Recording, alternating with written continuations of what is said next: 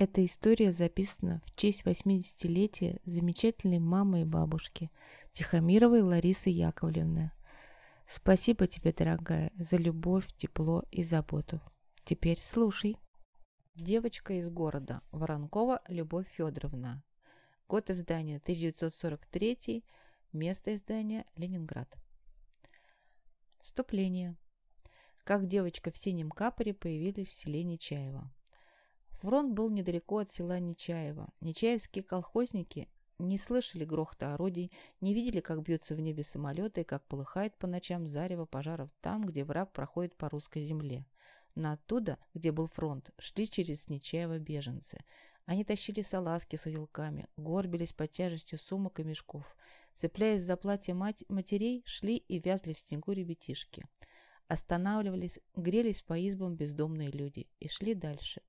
Однажды в сумерке, когда тень от старой березы протянулась до самой житницы, в избу Шалихиным постучались. Рыжеватая проворная девочка Таиска бросилась к боковому окну, уткнулась носом в проталину, и обе ее косички весело задрались кверху. «Две тетеньки!» – закричала она. «Одна молодая в шарфе, а другая совсем старушка с палочкой. А еще, глядите, девочка!»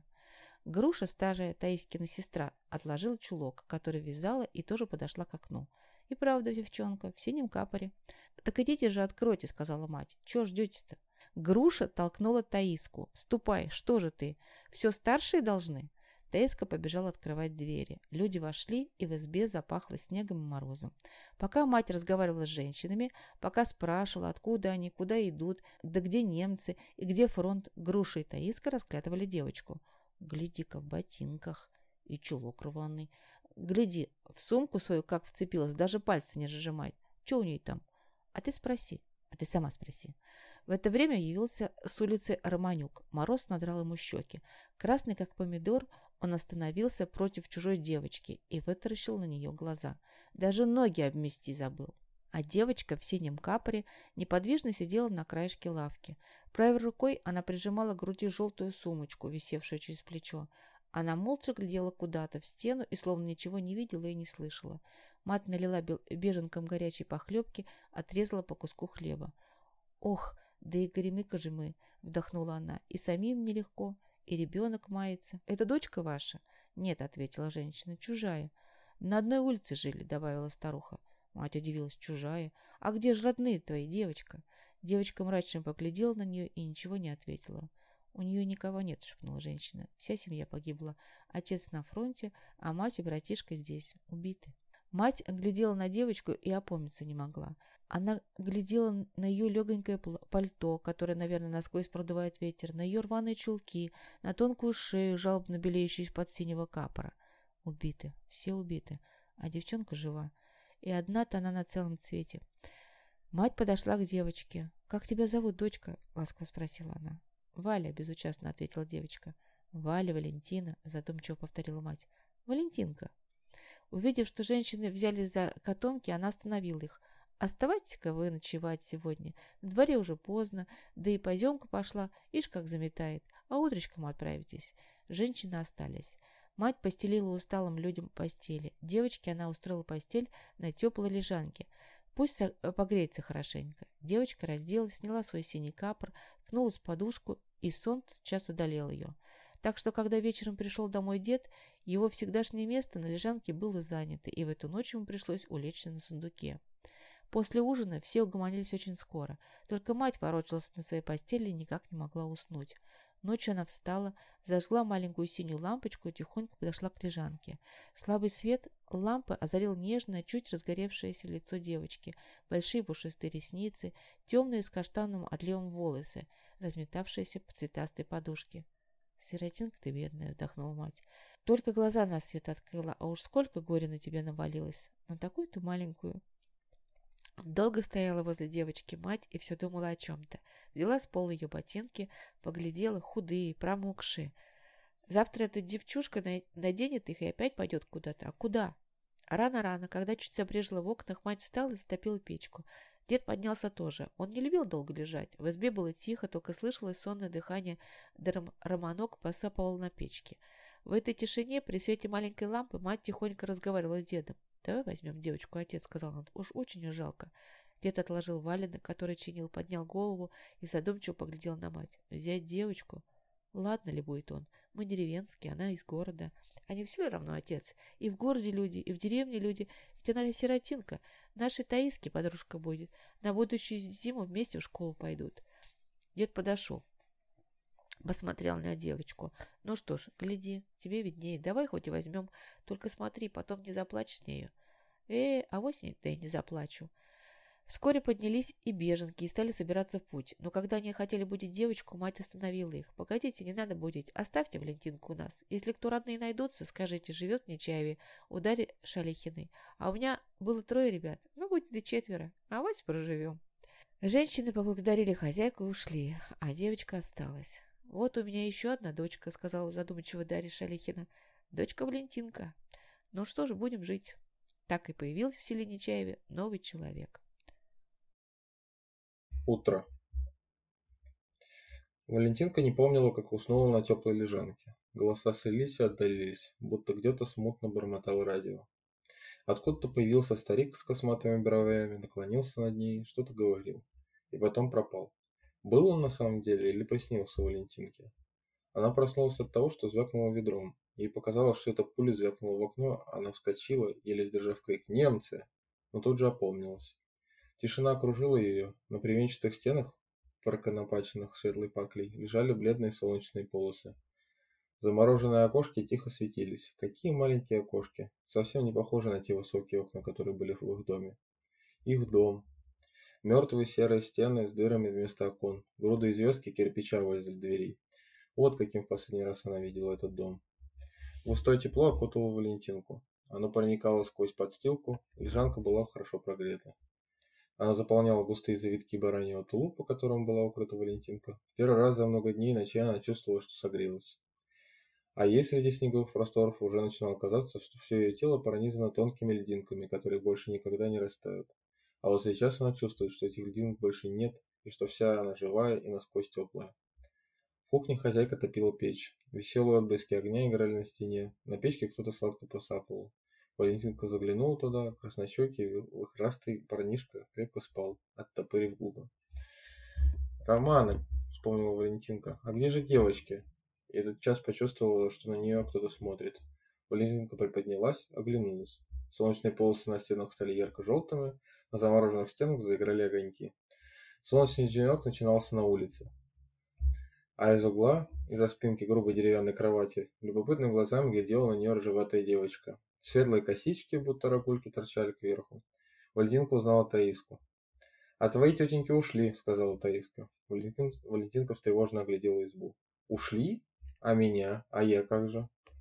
«А ты у нас будешь жить», — мне мамка сказала. «Тебе хочется у нас жить?» Не знаю, мне все равно. А ты фашистов видела? Они страшные? Валентинка молчала. Когда начинала говорить про немцев, у нее каменело сердце. Но Таиска не унималась. А немцы прямо к вам в дом пришли, да? Из кухни появилась мать. «Это кто здесь про немцев затеял?» — сердито сказала она. «Больше разговоров не нашли. Картошка сварилась, давайте чистить». Потом подошла к Валентинке и ласково спросила. «Отогрелась?» Таиска живо соскочила с постели и растолковала грушу. А, груша поднялась лениво. Она была пухлая, белая, похожая на булку. Она одевалась, а сны все еще снились ей. Далекими глазами посмотрела на Валентинку. Может, и Валентинка и тоже снится. Девочки уселись возле чугуна с картошкой. Над чугуном поднимался горячий пар. «Мамка, гляди-ка!» — шепнула Таиска, показывая на грушу. Груша в полусне вместо ножа взяла ложку и водила ею по картошине. Мать и Таиска громко рассмеялись. Груша очнулась, бросила ложку и сказала. Тогда пусть и Валентинка встает картошку чистить. Старшая чистит, а она нет? Вставай, дочка, пора, сказала мать. Валентинка с сожалением вылезла из-под тулупа, она умылась над каткой и тоже подошла к чугуну. Как чудно! Чужая женщина зовет ее дочкой, значит и Валентинка должна назвать ее мамой. Валентинка чистила горячую картошку, обжигала пальцы, а сама то и дело взглядывала на хозяйку худенькая женщина с гладкими светлорусыми волосами. На лбу у нее три морщинки. Сквозь рыжеватые ресницы весело, погла... весело поглядывали яркие синие глаза. Может быть, она добрая. Только совсем, совсем не похожа она на молодую черноволосую Валентинкину маму. Мама, мамочка. Страшный дед Таиски попадает от матери. Дверь хлопнула. Кто-то вошел в избу. Валентинка оглянулась и чуть не уронила картошину. Лохматый старик, который пригрозился ей вчера, стоял у порога и снимал полушубок. «Кто это?» – прошептала она. «Это наш дедушка», – ответила Таиска. «Отцов отец. Какие густые у него кудри, и какие косматые брови, даже глаз не видно». Вот таким стариком пугали Валентинку, когда она была совсем маленькая. Если будешь плакать, придет старик с мешком и заберет тебя. Теперь она будет жить у этого старика в доме и называть его дедушкой. А он, как видно, сердитый. Мать поставила на стол блюдо картошки со шкварками. Романок почувствовал вкусный запах и поднял вихрастую голову. «Ишь какие, сами едят и меня не зовут». «Спать ты не евший можно», — ответил дед. Но Романок уже соскочил в печке. Валентинка не знала, куда ей садиться. «Садись к окошку», — шепнула ей Таиска. Валентинка села. Это было самое удобное место, никто не толкает, и можно в проталинку заглядывать на улицу. «Мамка!» — вдруг закричала Груша. «Ну посмотри, она на мое место села!» «Ну и что же?» — ответила масть. «Пусть сидит». «Нет, не пусть. Я вся там сижу. Уйди оттуда, постарше тебя есть».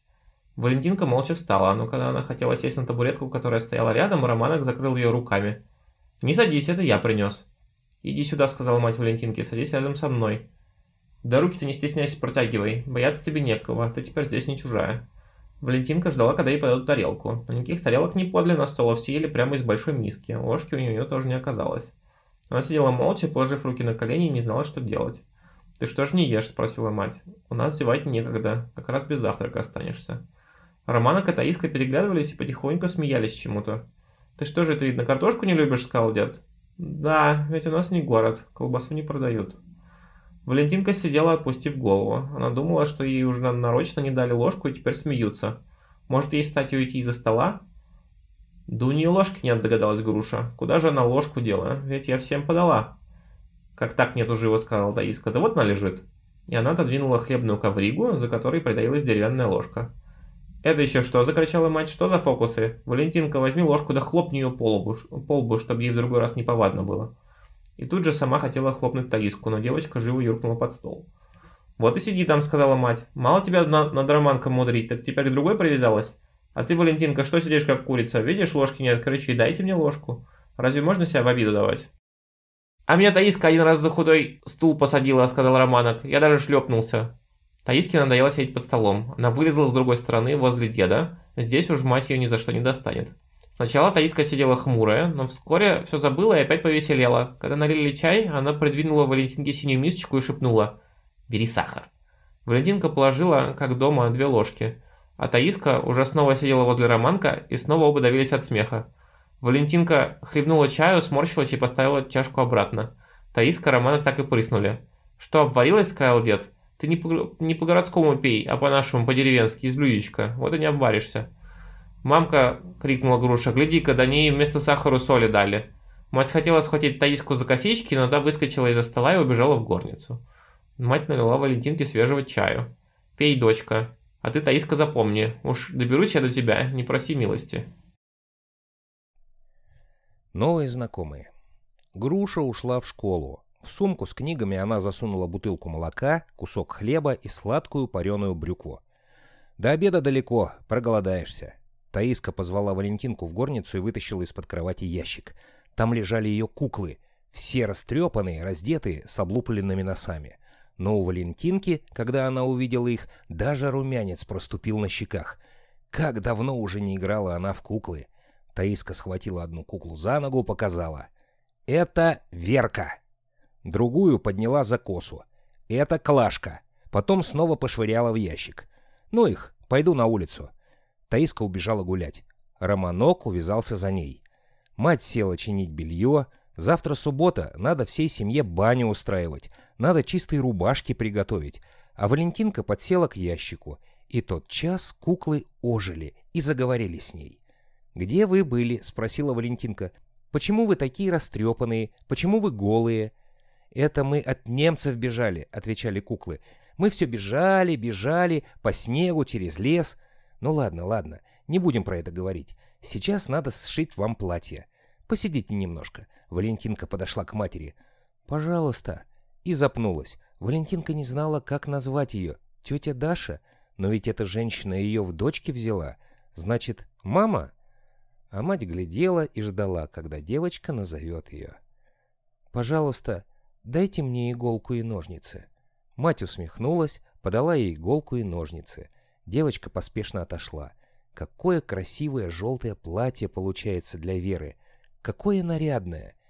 И вот в то время, когда Валентинка одевала в новое платье куклу, на крыльце раздался топот, смех, говор, и в избу ввалилась целая ватага девчонок и маленьких ребятишек. Впереди была Таиска. «Что это?» — удивилась мать. «Не как всей деревни явились». «Явились», — ответила Таиска. «Вот хорошо-то. Не видали тут вас с вашим озорством». «Да мы, мамка, не будем озоровать. Вот только девчонки Валентинку посмотрят, и все. Ведь хочется же им посмотреть». И не успела мать ответить, как орава уже хлынула в горницу. А чтоб не топтать полы, почти все сбросили у дверей валенки и зашлепали босыми ногами по белым половицам. Валентинка растерялась. Она смотрела то на одну, то на другую, большими, немножко испуганными глазами. Чего они хотят? Что им надо? Сначала все молчали. Девчонки подталкивали друг друга, хихикали и с любопытством разглядывали Валентинку. Первой заговорила Таиска. «Она городская. Всегда в городе жила. Там дома знаешь какие? И избу на избу поставь, и то мало». Одна из девочек, толстоногая Аленка, подсела к Валентинке. «У тебя куклы были?» «Были», — тихо ответила Валентинка. «У одной глаза закрывались». «А еще чего было?» «Посуда». «А мы посуду из глины делаем», — вмешалась черноглазая Варя. «Все, и чашки, и чайники». «О, ты погляди только, какая у нас посуда!» — затараторила Таиска. «Только у меня побилась вся, вся до крошечки. Вот у Вари...» «А у меня плохая?» — закричала Аленка. «У меня даже с цветочками». И девочки на перерыв начали рассказывать Валентинке, как летом они ходили во враг за глиной. В этом овраге даже пещерки остались. Как э, мочили эту глину, как мяли, как лепили из нее куклам посуду, а потом сушили на солнце. И тарелочки делали, и чугунки, и крынки. А Славка Вихрев даже самовар сделал, и печку из глины сделал, и даже топили ее прям по-настоящему, настоящими дровами, и огонь горел, и дым в трубу шел. Но им бы не догадаться это сделать, если бы не Груша. Груша тогда в школу пошла, и там учительница им показала, как из глины грибы лепить. Груша принесла глиняный гриб домой и показала Таиске. Вот Таиске в голову и пришло. Если можно гриб слепить, то, может, еще что-нибудь можно. А Груша говорит, больше ничего нельзя. Раз учительница показала гриб, значит, можно только гриб. А вот они пошли во враг, да и начали все лепить. «А меня возьмете посуду делать?» — спросила Валентинка. «А я сумею?» «Сумеешь», — ответила Таиска. «Романок и то что-то слепил. Не то санки, не то гуся. И вовсе танкетку», — сказал Романок. «Не разглядит ничего, а тоже». «А где этот овраг?» «А вот, за усадьбами. Только сейчас там сугробы. Весной пойдем, когда растает». «А я знаю, где одна птичка живет», — сказал Романок. «В малиннике. Как лето, так и опять там живет. Гнездышко и сейчас там висит». «Птичка», — обрадовалась Валентинка, — «и каждый год прилетает. В свое гнездышко? Какая она, серенькая?» «Как зола, а грудка синенькая. Это воракушка». «А ты почем знаешь?» — удивилась Таиска. «Видела разве?» «Живую не видела», — ответила Валентинка, «а в книге видела. Такая маленькая, серая, с голубой грудкой. Ты мне ее покажешь, Романок?» «А в этой книге и другие птицы были?» — спросила Варя. «Да, там все птицы были, какие только есть на свете. Все нарисованы. Мама читала мне про них, а я глядела картинки. Там и калибри есть. Какие калибри? Такие. Маленькая птичка с наперсток. И вся будто драгоценными камнями усыпана. Так и блестит. Таких не бывает, сказала Аленка. А вот и бывают, крикнула Таиска. Мало ли какие бывают. И не такие еще. С горошину бывают. Правда, Валентинка? А где эта книга? Спросила Варя. Ты ее не принесла с собой? Нет. Эх ты! Завязала бы в узелок и понесла. Я не знала. Что не знала? Я не знала, что все так будет. Таиска быстро оглянулась на мать и прошептала. А как все было-то? Немцы твоих родных убили, да? Да. И мамку твою, да? Да. Валентинка перестала улыбаться. Она тихо и безучастно положила в ящик куклу в желтом платье. Ей сразу вспомнился страшный день, последний ее день в городе. Город бомбят. Их дом стоит окутанный дымом и пылью. Вместо окон темные дыры. На ступеньке выбегает мама с маленьким Толей на руках. Валентинка видит ее как живую. Вот она в синем платье с черной развивающейся прядкой волос. Она испуганно кричит «Валя! Валечка!» Вдруг удар. Бомба. Валентинка опомнилась среди каких-то разбитых бревен. Видно, ее отбросило волной. И отсюда увидела черную яму, груду обломков и клочья синего платья под рухнувшими кирпичами. Она царапала эти кирпичи, раскидывала их, кричала, звала маму. Мама не откликалась. Чужие женщины оттащили ее от развалин и насильно увели куда-то. А потом дорога, деревни, снег, лес и все время мороз. «Вы что там затихли?» — беспокойно спросила мать. «Что случилось?» Она вошла в горницу и сразу увидела помертвевшее лицо Валентинки. «Об чем разговор был, ну?» — обратилась она к девочкам. «Вы что ей сказали?» «Мы ничего», — ответила Варя. «Мы только про книжку». «А про немцев даже и не говорили», — добавил Романок. Таиска только спросила, правда, что у ее мамку фашисты убили. Мать рассердилась. Ух, как она рассердилась, даже покраснела вся. Она схватила Таиску за руку, нашлепала и выгнала из горницы. «Бессовестная!» — кричала она на Таиску. «Жалости у тебя нету, сердца у тебя нету, или у тебя вместо головы пустой котелок на плечах!» Таиска ревела, а девчонки, видя такую угрозу, бросились в кухню, поспешно надели свои валенки и одна за другой шмыгнули за дверь. «Иди сюда, дочка», — ласково сказала мать Валентинки. «Иди посиди со мной, послушай, что я расскажу тебе». Валентинка молча уселась на скамеечку возле ее ног. Мать рассказывала какую-то сказку. Валентинка не слышала ее. Мама стояла у нее в глазах, стояла такая, какой она видела ее в последний момент, испуганная, с развивающейся прядкой. И Толя, обхвативший ее шею обеими руками. «Мама, мамочка, «Мамочка», — повторяла про себя Валентинка, обращаясь не к этой, живой, а к той, умершей. И вдруг посреди веселой сказки она уткнулась в серый фартук женщины и громко заплакала. Мать не утешала Валентинку. Она только гладила ее темные волосы. «Поплачь, поплачь, дочка. Поплачешь, сердце отойдет». Таиска, у которой давно высохли слезы, с удивлением посмотрела на Валентинку. «Что это?» Таиска ревела. «Так ведь ее нашлепали. А Валентинка чего ревет? Ведь ей же сказку рассказывали. Большая оплачет», — сказал Романок. «Я, когда был большой, никогда не плакал». «Дурачок», — прошептала мать и улыбнулась сквозь слезы. Мать устраивает необыкновенную баню. В субботу вечером, убрав скотину, мать вытащила из печки огромный чугун с горячей водой и сказала. «Ребятишки, готовьтесь. Сейчас в печку полезем», — закачала Таиска. «Париться! Валентинка, в печку полезем!» Валентинка думала, что Таиска вышучивает ее. Как это они вдруг полезут в печку? «Чудная это Валентинка», — сказала Груша. «Ничего не понимает. А еще городская». Тем временем мать вытащила из печки все горшки и крынки, настелила всюду свежей соломы и в самой печке, на шестке, и на полу возле печки.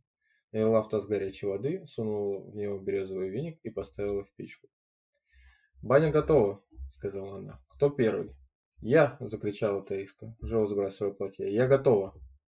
«Ну уж нет», — возразила Груша. «Ты успеешь. Тут и постарше тебя есть». Но пока та Груша говорила, пока ты развязывала поясок, Таиска уже залезла в печку. Мать прикрыла ее заслонкой, а Таиска плескалась там и выкрикивала что-то от избытка и сели. «Лезь и ты», — сказала мать Валентинке. Печка широкая, поместитесь. Я измажу вся, прошептала Валентинка. А ты осторожнее, стенок не касайся. Валентинка разделась, неловко полезла в печку и тут же задела плечом за устье от сажи. Разукрасилась, засмеялась мать. «Лезь, лезь скорее!» — кричала Теска из печки. «Иди, я тебя веничком попарю!» Валентинка боялась лезть в печку, но когда влезла, ей вдруг эта баня очень понравилась. Блаженное тепло охватило ее. Крепко пахло веником и свежей соломой. Таиска окунула веник в мыльную воду и принялась легонько хлестать ее по спине. Потом терли друг друга мыльной мочалкой, и все это было очень приятно. В печке было темно, только щелочка вокруг заслонки светилась, как золотая душка. Это жаркая пахучая тьма, это шелковистая влажная солома под боком, этот веник, одевающий теплым дождем, все размаривало, разнеживало, отнимало охоту двигаться. Даже Таиска угомонилась и прилегла на солому. Валентинке вспомнила сказка про Ивашечку. Вот он так, так же сидел в печке, прятался от бабыки, и представился ей, будто она и есть Ивашечка. Она притаилась и слушала, не летит ли на помеле баба Яга. Но в печке долго не просидишь, стало душно, хотелось высунуться в окно свежего воздуха. «Мне жарко», – прошептала Валентинка. «Мне тоже», – сказала Тайска и закричала. «Мама, открывай!» «Ага, запарились», – сказала мать и открыла заслонку. Тайска выкатилась из печки, как колобок, а Валентинка опять зацепилась и посадила на плечо черную отметину. Пришлось замывать. Мать посадила их в корыто, облила теплой водой, дала холщовое полотенце. «Вытирайтесь, одевайтесь, и марш на лужанку сохнуть». Валентинка казалось, что никогда еще чистое белье не пахло так свежо, как пахла эта заплатанная рубашка, которую дали ей. Все ее тело как будто дышало. Влажные руки все еще пахли веником. Это был такой новый для Валентинки запах, такой крепкий и необычный. За ужином дед спросил. «Ну, как нашей барышне баня показалась? Понравилась или нет?» «Понравилось», – тихо ответила Валентинка. Но дед не проверил. Ну, где же там? В городе-то в банях и светло, и тепло, и шайки тебе, и души всякие. А тут словно горшок с, с кашей в печку посадили. Ну да уж, не взыщите, у нас городских бань нету. Я и не взыщу, хотелось ответить Валентинке. Мне в печке мыться очень понравилось, даже лучше, чем в бане. Но она уткнулась носом в кружку с молоком и ничего не ответила. Она боялась деда. У Романка появляется танковая бригада. На белом столешнике расцветают алые цветы. В этот день раньше всех проснулся Романок. Его разбудил приятный густой аромат, который носился по избе. Пахло чем-то сдобным. Возле печки на широкой лавке в два ряда лежали большие румяные лепешки с картошкой и творогом. Романок живо вскочил с постели. «Мамка, какой нынче праздник? Новый год опять, да? Ваша мамка нынче именинница, вот вам и праздник», — ответила мать и, вздохнув, добавила. «Вот только отца нынче нет с нами» и письма нет. Было раннее утро, поэтому все были дома. Дед еще не ушел на работу, и Груша еще не ушла в школу, и Таиска еще не убежала к подружкам. Дед молча понурил голову. Давно письма фронта, а на фронте все время бои. В прошлом году отец был, сказала Груша. Он мне всегда говорил, учись, учись хорошенько. Он мне... Он тебе, прервала Таиска, как будто он только с тобой и разговаривал. И мне тоже говорил. Таиска, не озоруй, смотри. А мне говорил, расти скорей, добавил Романок. Все начали вспоминать, как и что говорил отец. Вот бы он приехал, ну хоть бы на побывочку завернул. А мать отвернулась и украдкой смахнула слезы. Только Валентинка молчала. Она не видела отца Шалихиных, не знала его, и он ее не знал. «Ну ладно, хватит», — сказала мать. Будет нам счастье. Глядишь, и Гитлера разобьют, и отец наш с фронта вернется. А пока что лепешки на столе. Садитесь завтракать. После завтрака мать позвали в колхозное хранилище разбирать картошку. Она быстро собралась и ушла. Когда наша мама была именинница, ей всегда что-нибудь дарили, сказала Валентинка.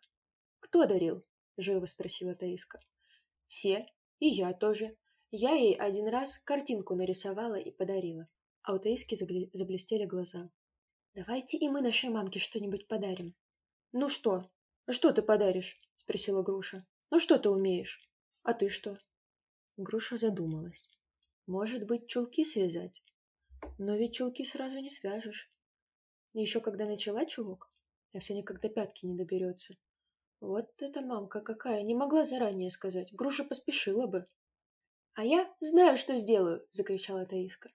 Я сейчас все до одной кринки вымою, все до одной кастрюли вычищу, и все ложки, и все вилки, чтобы все блестело. Что, не сумею, да? Таиска налила лоханку горячей воды, собрала всю немытую посуду и взялась за дело. Грязные брызги, зола, сажа — все так и разлеталось кругом от ее мочалки. Так и гремели кринки в ее руках, так и гудели кастрюли. «Вот так подарок», — сказала Груша. «Уж если я придумаю, то что-нибудь хорошее. Романок, а ты что? А не видите что? Романок на широкой выбеленной печке рисовал углем танки. Впереди огромный, с тяжелыми гусеницами, с большой э, пушкой. Это КВ, Клим Ворошилов. А за ним еще танки поменьше, легкие, подвижные. К соседям вернулся с фронта раненый сын. Он танкист, и Романок хорошо знаком с ним. Он рассказал Романку, как боятся немцы крепких и быстроходных советских танков. Романок потому и нарисовал их побольше. Все танки шли от печурок к окнам и полили из пушек. Снаряды рвались кругом и даже взлетали в дымоход, к самому потолку. Валентинка глядела на Романка, на Таиску, на Грушу. Все они что-то подарят матери. А разве Валентинке не хочется подарить ей что-нибудь? Она их мама, а не моя, упрямо подумалась ей. Пусть они и дарят. Но все-таки ей очень хотелось подарить что-нибудь маме, тете Даше. Пусть они, она не настоящая мама, но все равно. «А ты возьми и тоже нарисуй что-нибудь», — сказала ей Таиска.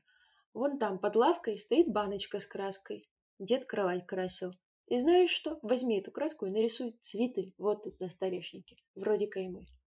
Я бы сама нарисовала, если бы умела. А разве это хорошо будет? Спросила Валентинка. Почему же не хорошо? Цветы. Если б я умела... Да ты не будешь, я знаю. Что она тебе, родная разве? Валентинка на секунду задумалась. Можно ли рисовать цветы на скатерти? Ее мама, наверное, сказала бы, что нельзя.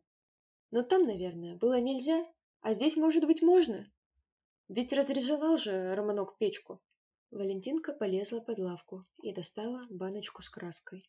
Потом встала на колени возле стола, на нижнем углу белого столешника робкой рукой намалевала большой красный цветок. «Ой, да чего красиво!» — сказала Таиска. «Как живой! У нас такие летом в палисаднике растут. Рисуй еще!» Второй цветок вышел уже лучше. Лепестки у него росли шире и смелее. Третий вышел немножко кривой, но это было почти незаметно. Романок оставил свои танки рвущиеся снаряды и круглыми синими глазами с удивлением смотрел, как на белом столешнике расцветают алые цветы. И вдруг раздалось испуганное восклицание. «Что наделали?» Груша вышла из горницы с книгой в руках и остановилась на пороге. «Что наделали? Весь столешник испортили! Ну уж и попадет вам теперь!» У Валентинки дрогнула кисть, и последний лепесток у последнего цветка загнулся, будто опаленный зноем. Таиска, Романок и Валентинка глядели на грушу, глядели друг на друга. Смутное сознание, что получилось как-то неладно, охватило их. Что же плохого, если на белом столешнике будут красные цветы? Но вот груша говорит, попадет. Груша вздернула пухлую верхнюю губу и сказала, только чур меня не припутывать. Сами заварили кашу, сами и расхлебывайте. «Э, я и не заварил, сказал Романок. Я только глядел. Что же я заварила, да? закричала Таиска. Я посуду мою и мою. Никаких цветов на столешнике не делаю. Городская обалованная, строго сказала Груша. И что, сбаловала? И ушла в горницу. У Валентинки сразу пропала вся радость. Она вытащила из своей желтой сумочки носовой платок и попробовала потихоньку стереть краску. Но краска была масляная, она не стиралась. Сердце Валентинки сжалось от страха и горя. Что она наделала? Зачем послушала Таиску? Что теперь скажет мать? Что она скажет матери? Валентинка спрятала баночку с краской и села в угол. Скрип снега за окном, стук во дворе, Чей-нибудь громкий голос на улице все заставляло ее вздрагивать. Мать идет. И потом дед. Что скажет дед, когда это увидит? Может, у вас в городе можно портить скатерть? Ну, уж у нас этого нельзя. Таких барышень здесь нам не надо. Вот что он скажет, наверное. Может быть, полчаса прошло, а может быть час. Послышались шаги на крыльце. Скрипнула дверь в сенях. И в избу вошла мать. Необычная тишина показалась ей странной. Она внимательно поглядела кругом, «Это что такое?» — сердито закричала она, увидев разрисованную печку. «Это что за озорство такое?» Взглянув на Таиску, она всплеснула руками. «Ах ты, чучело, чумичело! Ну, погляди, на кого же ты похожа? Вся в саже, а руки, а платье?» Увидев красные цветы на белом столешнике, мать даже покраснела от гнева. «Батюшки мои, да что же это в самом деле? Из избы выйти нельзя. Кто это намалевал, а?» Кто?» Все трое смущенно поглядывали друг на друга. Одна только груша спокойно и весело стояла у дверей горницы. «Что, натворили подарочков?» Мать выдернула из веника пруд. «А ну-ка, Таиска, иди сюда, я тебя березовой кашей угощу. Я тебя научу, как цветы малевать на столешниках». «Это не я!» — крикнула Таиска. «Это я намалевала», — тихо сказала Валентинка. «Ты?» — удивилась мать. «Ты? А кто тебя научил?» Валентинка взглянула на Таиску, встретила ее испуганные глаза и опустила ресницы. Никто не научил. Я сама захотела. Мать, еще рассерженная, стояла, похлопывая хворостинкой по скамейке. У нее не поднималась рука отстегать Валентинку. Но как ее тронуть, когда она и так вся дрожит? с другой стороны, тем ребятам обидно. Ведь Таиску она за то же самое отстегала бы. Это я хотела тебе подарок, сказала Валентинка. Мы все хотели тебе подарки подарить. Подарки? Какие подарки? Ну, вот Романок для тебя танки нарисовал. А Таиска всю посуду вымыла. А я, я думала, цветами красивее. Но это мы такие подарки придумали. Ты же ведь именинница сегодня. У матери разошлись сведенные брови. И ей стало даже стыдно за то, что она так расходилась, не узнав, в чем дело.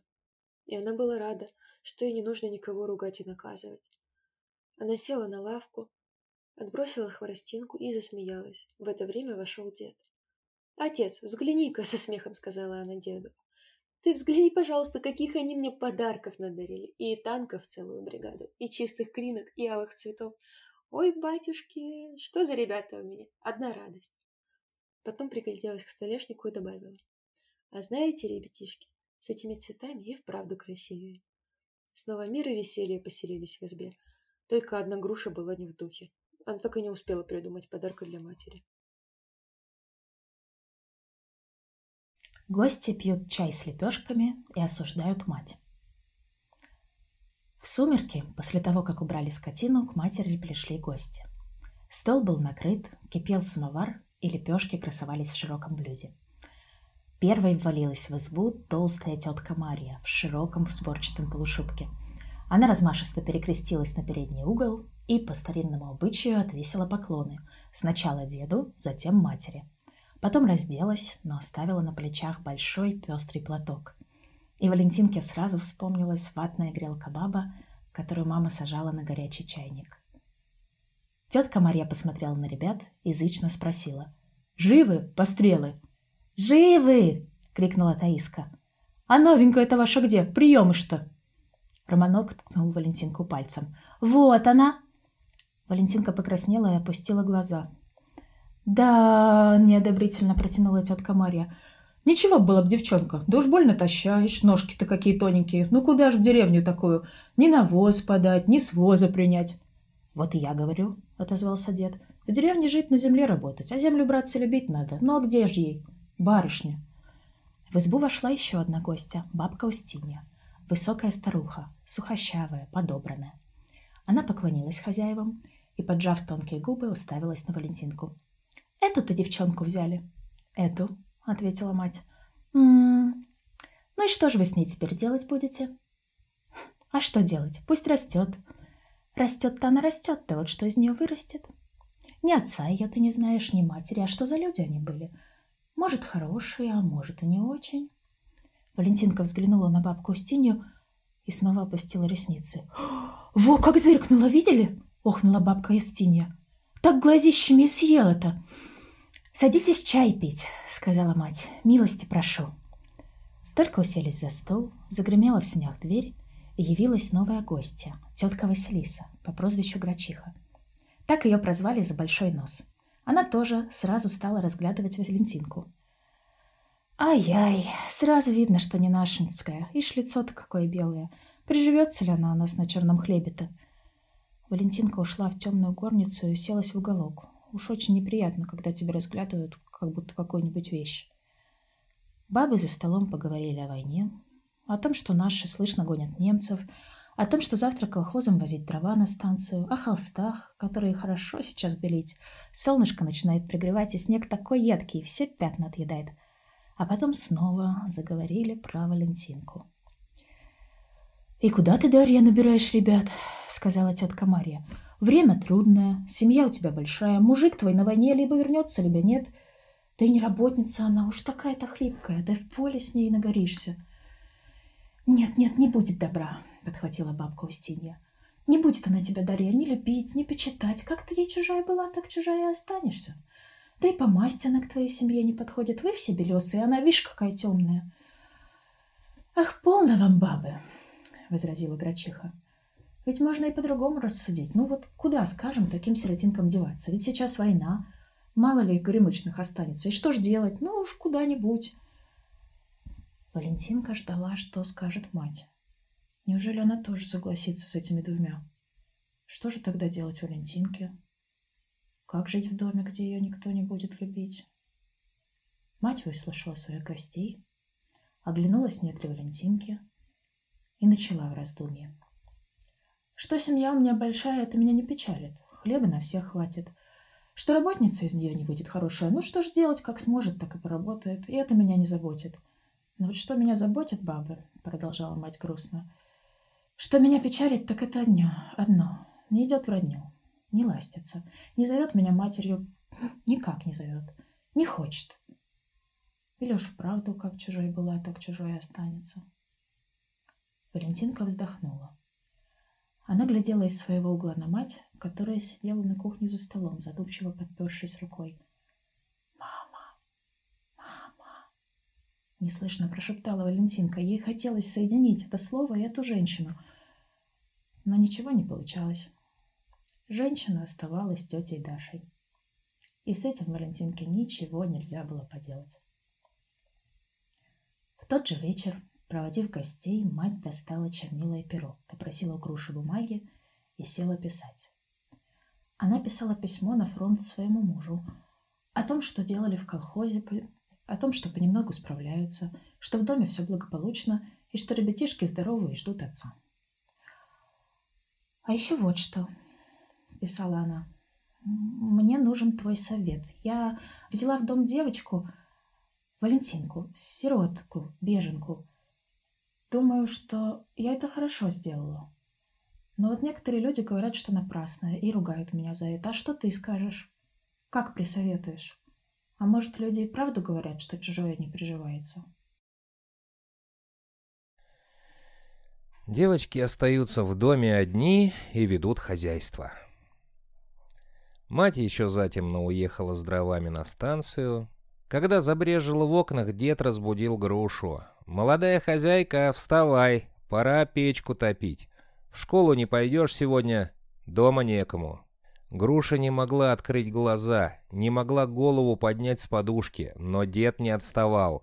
«Вставай, теленок пойло просит, куры у крыльца собрались, корму ждут, вставай и подручных буди. А мне некогда с вами долго разговаривать, меня в амбаре ждут». Дед ушел. Груша встала и тут же разбудила Таискую Валентинку. «Идите помогать. Одной, что ли, мне все делать?» «Мои дела чур на улице», — сказала Таиска, — «а в избе ваши». Таиска живо оделась, и пока полусонная груша укладывала дрова к печке, Таиска сбегала на задворки, принесла охапку морозного хвороста, схватила ведро и пошла за водой. Груша затопила печь. Жарко заполыхали тонкие хрупкие прутья. Но хворост прогорел, а дрова задымились и погасли. Груша начала раздувать. Дым ударял ей в глаза, груша сердилась и чуть не плакала от досады. «А ты что стоишь, только смотришь?» — закричала она на Валентинку. «Думаешь, тебе дела нет? Ступай еще хворосту принеси!» Валентинка накинула платок и вышла на улицу и остановилась. Как хорошо! Розовые облака в светло-голубом небе, розовые дымки над белыми крышами, острые огоньки на сугробах. И морозец, легкий, скрипучий, а в воздухе уже что-то неуловимое, напоминающее о весне. Валентинка прошла на задворке и вытащила из-под снега охапку хвороста. Груша встретила ее на пороге и нетерпеливо выхватила хворост из ее рук. «За смертью тебя посылать! Тут печка совсем погасла, она идет, не идет. Правду тетка Мария сказала ни с возу, ни на воз. Валентинка молча из-под лобья глядела на светло-русый грушин затылок, на ее голые локти с ямочками. Никогда еще не видела она такого неприятного затылка и таких неуклюжих рук. А голос какой резкий! «Была бы тетя Даша дома, так ты на меня так не кричала бы», — думала она. Побоялась бы матери. А вот без нее... И вдруг пустой, неуютной и печальной показалась ей изба. словно солнце ушло за тучу, словно погас огонек, который озарял ее. Хоть бы скорее вечер, хоть бы скорее она приехала. Но ведь день еще только начинался, открывая целый ряд неожиданных неприятностей. «Лезь в подпол за картошкой», — приказала Груша. «Вот бодейка, набери полную». «Как в подпол?» — спросила Валентинка. «В какой подпол?» «Ну, вот еще, какой подпол. Уж подпола не знает». Груша подняла дверцу подпола. Валентинка заглянула. Там было темно. Ну и как это она туда полезет? Вдруг там... Ну, мало ли кто сидит. И какая же там картошка? «Ну что же ты?» — закричала Груша. «Ведь так и печка прогорит, пока ты соберешься». «Я не полезу», — прошептала Валентинка. «Я боюсь там крысы». «Какие крысы? Просто ты неженка, даже за картошкой слазить не можешь. Правду бабка Устиня говорит, с тобой нагорюешься. Там темно же. Зажги лампу». Валентинка зажгла маленькую синюю лампу, взяла бодейку и полезла в подпол. Свет лампы озарил земляные стены. Катки, покрытые деревянными кружками, крынки, яйца, уложенные в ящик и пересыпанные золой. Справа громоздился ворох картошки, круглый и крупный, как на подбор. Рядом красовалась желтая брюква. Из кучки песка торчали хвостики моркови, Оказалось, что в подполе совсем не страшно, наоборот, интересно даже. «Скоро ты!» — крикнула сверху груша. «Сейчас! Только вот какой набрать, крупный или мелкой?» «Конечно, крупный! Мелкая на семена отобрана. Неужели не знаешь?» «Не знаю. Ну и чуднаешь ты. Все знают, а она не знает. Валентинка еле подняла ведро с картошкой, еле вытащила его наверх по лесенке, э, со ступеньки на ступеньку. На верхней груша подхватила ведро. «Ну, вылезай скорей, я теленку пойло приготовлю, а ты начисть картошки для супа и вымой. И где эта Таиска запропастилась? Надо кур кормить, а ее нет и нет. И печка ныне что-то не топится. Горе с вами!» Проснулся Романок. Он свесил с печки вихрастую голову. «Завтрак сварился?» В это время у груши свернулся чугунок с ухвата, и вода зашипела на горячих кирпичах. «Вот еще проснулся!» — закричала груша. «Чуть глаза откроет, так уж есть просит!» Наконец пришла Таиска, розовая, веселая. В синих глазах ее еще дрожал смех. «Ты что же за водой-то в парфенке бегала?» — напустилась на нее груша. «Да ты знаешь, сколько на колодце народу!» «Нисколько там народу! Просто в снежки с ребятами играла, вот и все!» Смотри, в ведре даже лед намерз. А потом повернулась к Валентинке. Ну, готова картошка. Это еще только три картошины очистила. Таиска, бери ножик, помогай этой неумехе. Но Таиска даже не подошла к Валентинке. Я сказала, мои дела на улице, а в избе ваши. Я лучше пойду кур кормить. И снова скрылась, хлопнув дверью. У Валентинки ресницы набухли от слез. Она спешила, чтобы угодить груше, но и ножик ее плохо слушался, и картошка из рук вывертывалась. И когда она придет, наконец, думала Валентинка, ну хотя бы поскорей, хоть бы поскорей, и прислушивалась, не скрипят ли сани у ворот, не слышится ли знакомый такой напевный и ласковый голос. Но вот картошка начищена, груша заправила суп и поставила в печку, а потом налила пойло в широкую бадью и сказала — вот, народу в избе много, а теленка напоить некому. «Давай я напою», — робко предложила Валентинка. «Ступай, если сумеешь». Валентинка не умела поить теленка и не знала, где он, но она взяла бодейку и тихонько пошла из избы. Груша догадалась. «Романок, проводи нашу барышню, а то она какую-то калибру знает, а вот где теленок стоит, не найдет». «У нас телят не было», — сказала Валентинка. «Эх вы!» — пренебрежительно протянула груша. «Даже теленка не могли завести. Наверное, ленивые были».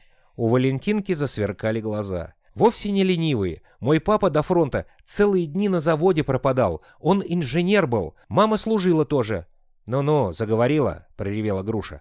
«Пока говоришь, пойло остынет. Ой, кажется, дедушка завтракать идет, а у меня еще не готово. Из-за вас все. Валентинка с Романком вышли во двор. «Он у нас в овчарнике», — сказал Романок. «Вот дверь. Его Огонек зовут, потому что он рыжий. Иди, только смотри, овец не выпусти».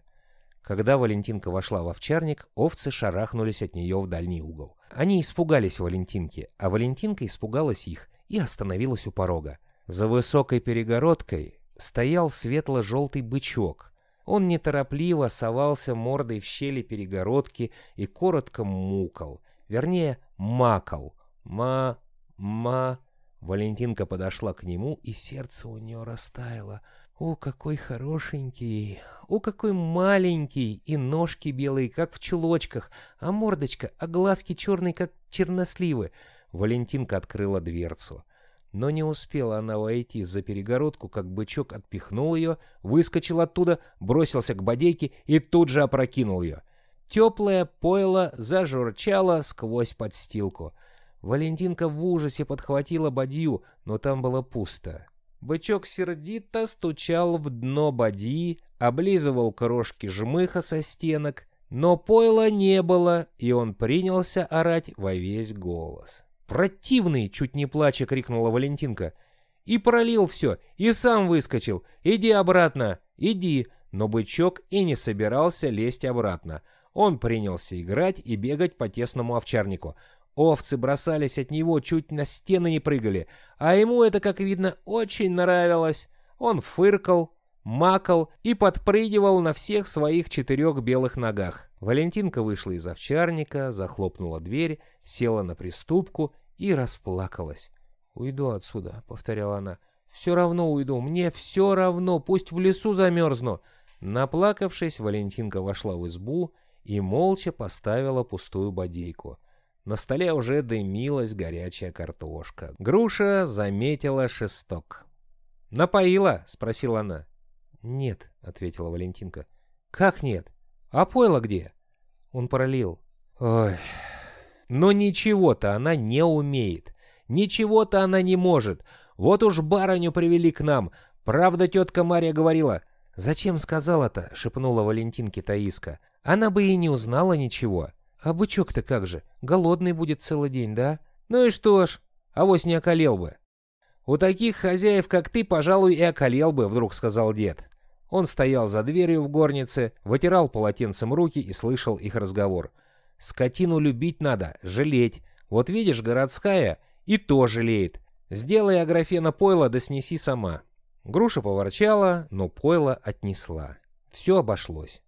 Однако Валентинку томило что-то. Вот сейчас Груша опять даст ей какое-нибудь мудреное дело, а Таиска вместо того, чтобы помочь, засмеется и убежит на улицу, и Романок за ней. Одет хмурый, неприветливый, к нему не подойдешь. Но до чего же далеко до вечера? А вдруг она и вечером не приедет? После завтрака начали убирать избу. Валентинке досталось мести пол. Ну, это она сумела, она и дома не раз подметала комнату, она вымела и горницу, и кухню, и смела ссор с крыльца. Утро было ясное, а день наступил сырой, серый, ветреный. С крыши срывалась капель. Среди голых веток щебетали воробьи. Какой холодный, хмурый день. Как холодно и грустно Валентинке. Надо, чтобы кто-нибудь ее любил. Обязательно надо, чтобы кто-нибудь любил ее, был бы с ней ласков, чтобы кто-нибудь спросил ее, не хочет ли она погулять или покушать, чтобы кто-нибудь сказал ей. Не стой без пальто на ветру, простудишься. Когда человека никто не любит, разве может человек жить на свете? Где солнце в небе? Высоко ли оно еще? Или спустится к вершинам леса? Ничего не видно за тучами. Валентинка продрогла и вошла в избу. В избе было подозрительно тихо. Груша, Таиска и Романок сидели вокруг стола, уткнувшись лбами, и что-то рассматривали. Но едва Валентинка переступила порог, они испуганно оглянулись на нее. Таиска схватила что-то со стола и сунула руку под фартук.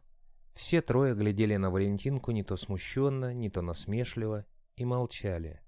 Валентинка увидела, что из-под Таискиного фартука выглядывает желтый ремешок. «Мою сумочку взяли!» — крикнула она. «Зачем? Отдайте!» «О!» — раскричалась, со смехом ответила Таиска. «А вот не отдам! Отдайте!» «Отдай!» — пренебрежительно сказала Груша. «Подумаешь, добро! Мы думали, там что-то хорошее, а там картинки какие-то!» «На!» — сказала Таиска. Валентинка протянула руку, но Таиска отдернула сумочку, и Романок и Таиска рассмеялись. «Ну, догони, догони, тогда отдам!» И Таиска убежала в кухню. Валентинка не стала догонять. Она подошла к угловому окошку и уставилась глазами в талый узор на стекле. Тогда Таиска подошла и молча сунула ей сумочку. Валентинка взяла ее, но от окна не отошла. Как они смели взять ее сумочку? Разве она когда-нибудь полезла бы в школьную грушину сумку? Разве стала бы рассматривать, что там есть? Какой серый, хмурый день смотрит в окно. Но что это там? Кажется, сани заскрипели по снегу. Так и есть, кто-то подъезжает к дому. «Вроде как мамка приехала», — сказала Груша. Валентинка бросилась на улицу, даже платка не накинула. «Так и есть!» — крикнула она. «Так и есть! Приехала!» Она подбежала к Дарье и молча обхватила ее сырой армяк. «Ты что это раздетая на холод вылетела?» — закричала Дарья. «Иди домой живо!» «Ну, пусть кричит. Валентинка ничуть ее не боится. Она видит, как ласково светятся ей навстречу синие глаза, как улыбается покрасневшее от ветра милое лицо. Конечно, сегодня уже никто больше не посмеет обидеть Валентинку. На окне зацветает весна. Дед оказывается не страшным и не сердитым. Стало теплее пригревать солнце. Березы стояли мокрые от стаявшего снега, из тонких веток падали на землю сверкающие капельки. В деревне появились грачи. Они кричали среди голых вершин и рылись на потемневших дорогах. «Снег рушится», — сказал дед. «Теперь фронтовикам в землянках, пожалуй, худо будет. Сыро. Гитлер проклятый весь свет заставил мучиться». «Снег рушится», — подумала Валентинка. «Как это рушится?»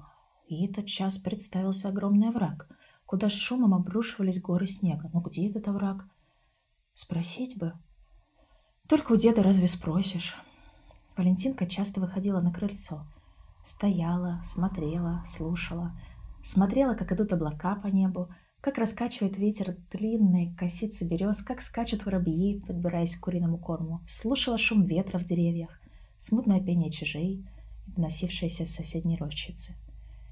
Воздух был полон каких-то новых, необъяснимых запахов, которые волновали Валентинку, манили, звали куда-то. Иногда Таиска тащила ее гулять. «Пойдем к девчонкам, пойдем на гору!» Валентинка не шла. Боялась мальчишек, они отколотят. Девчонок боялась тоже, они будут смеяться над ее коротким платьем. И часто издали, не отходя от избы, смотрела, как ребятишки веселятся на горе или лупят снежками друг друга. В солнечное утро дед принес из кладовой семена пшеницы, овца и гороху и посеял их в тарелках. Ему надо было узнать, хороши ли это семена и годятся ли они для сева – Дед был кладовщик. И это была его первая забота – выдать для сева хорошие семена. Каждый день Валентинка разглядывала тарелки. Не показался ли где-нибудь росточек? Груша часто замечала, как Валентинка сидит на этими тарелками и смотрит на мокрую землю. «И чего смотрит?» – удивлялась Груша. «И чего ей интересно?» хм, «Чудное!»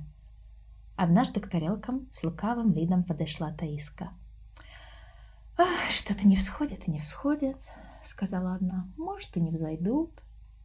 И, понизив голос, предложила. «Знаешь, Валентинка, а ты посмотри, разрой и посмотри, есть ли на них наклевыши или нет. Если есть, значит, зайдут».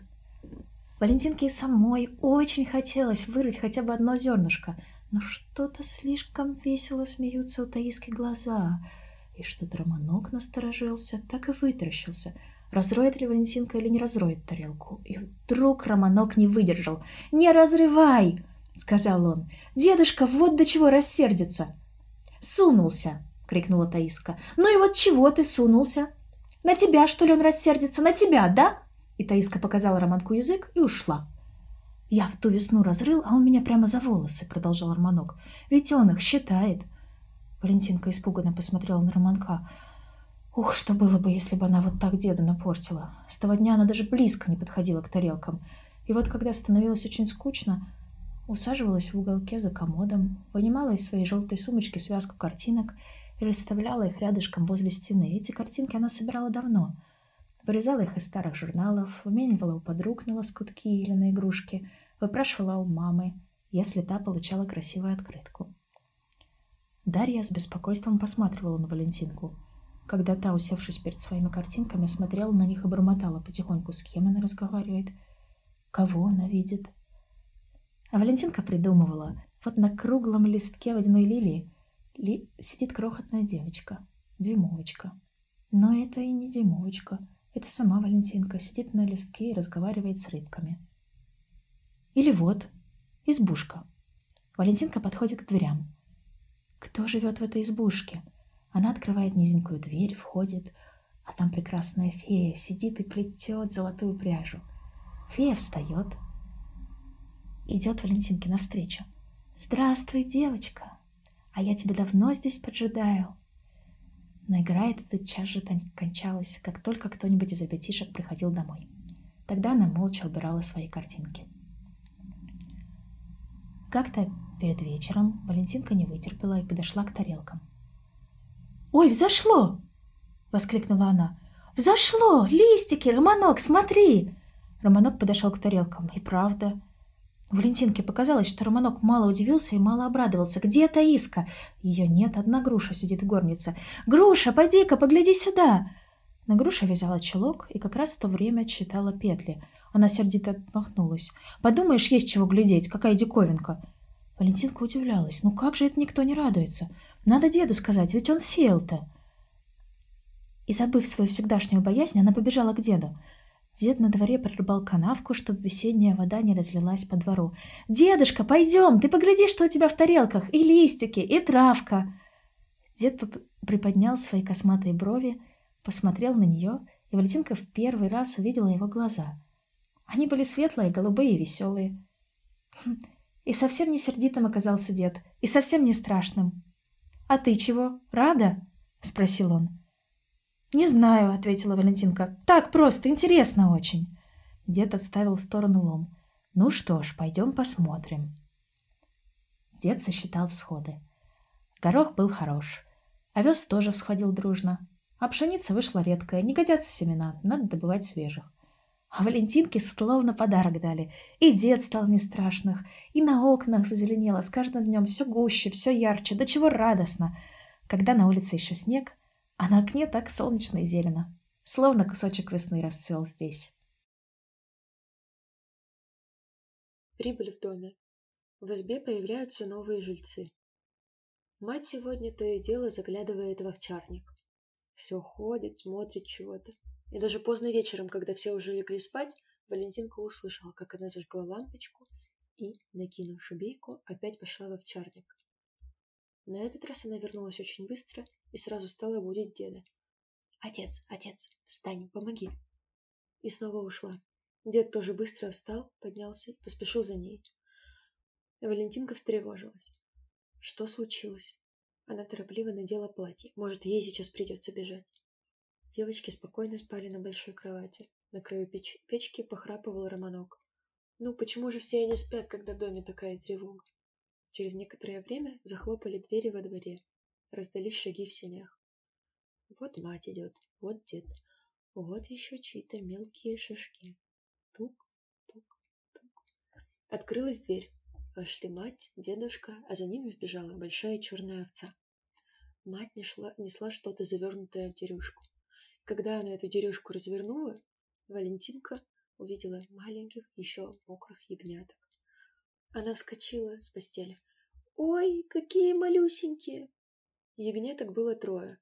Они еле стояли на своих растопыренных тонких ножках. Овца подошла к ним и начала облизывать их своих мокрым шершавым языком.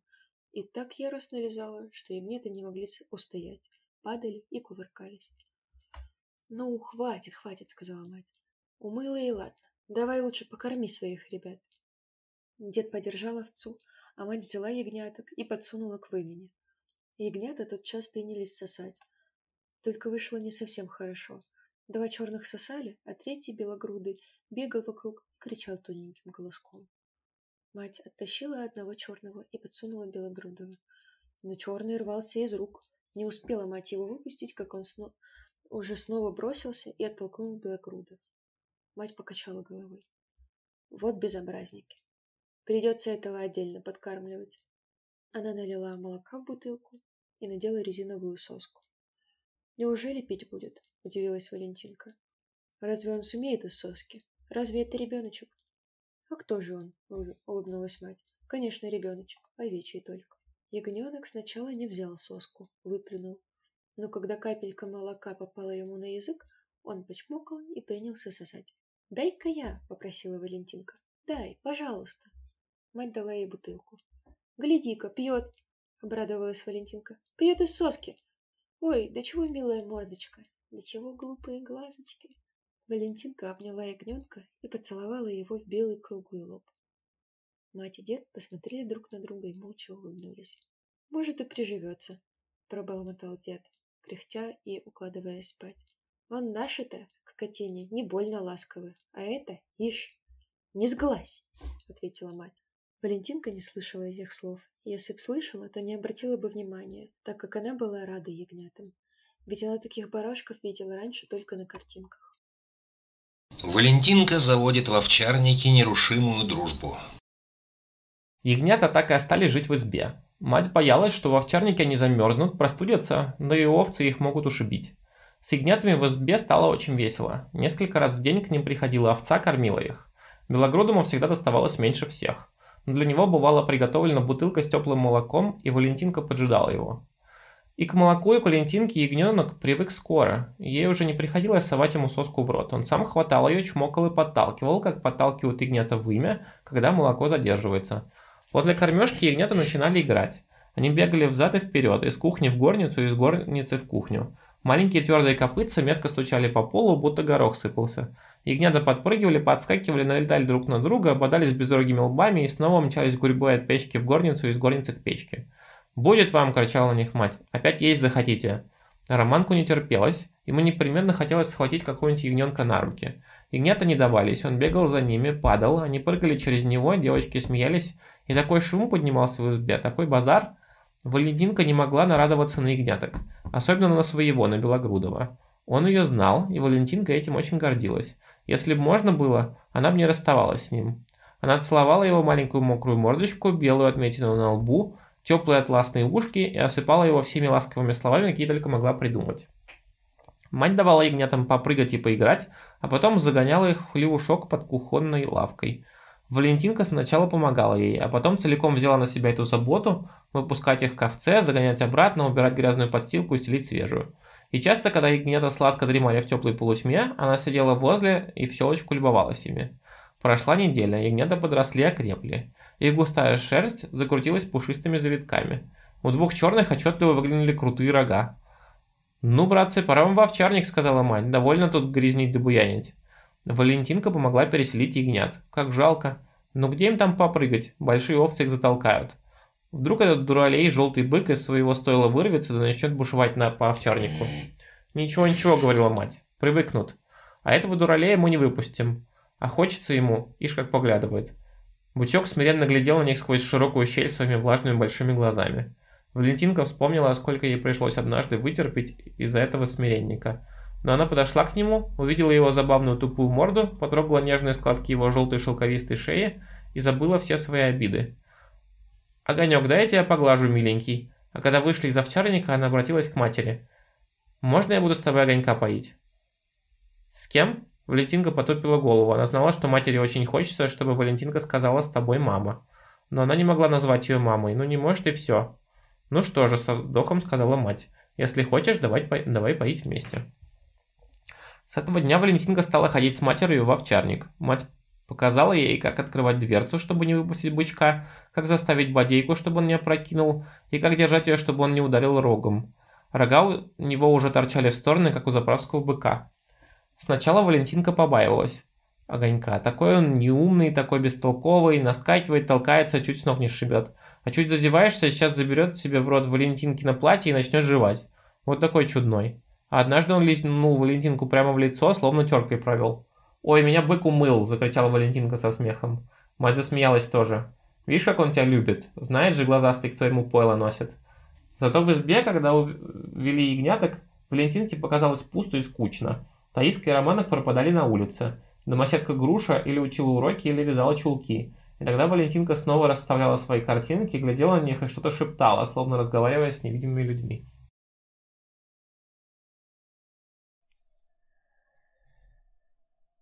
Валентинка рассказывает историю.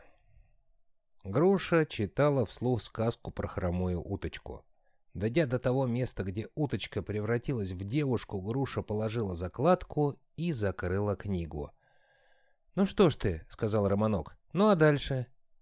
«Дальше нам не задано», — ответила Груша, и, потянувшись, сладко зевнула.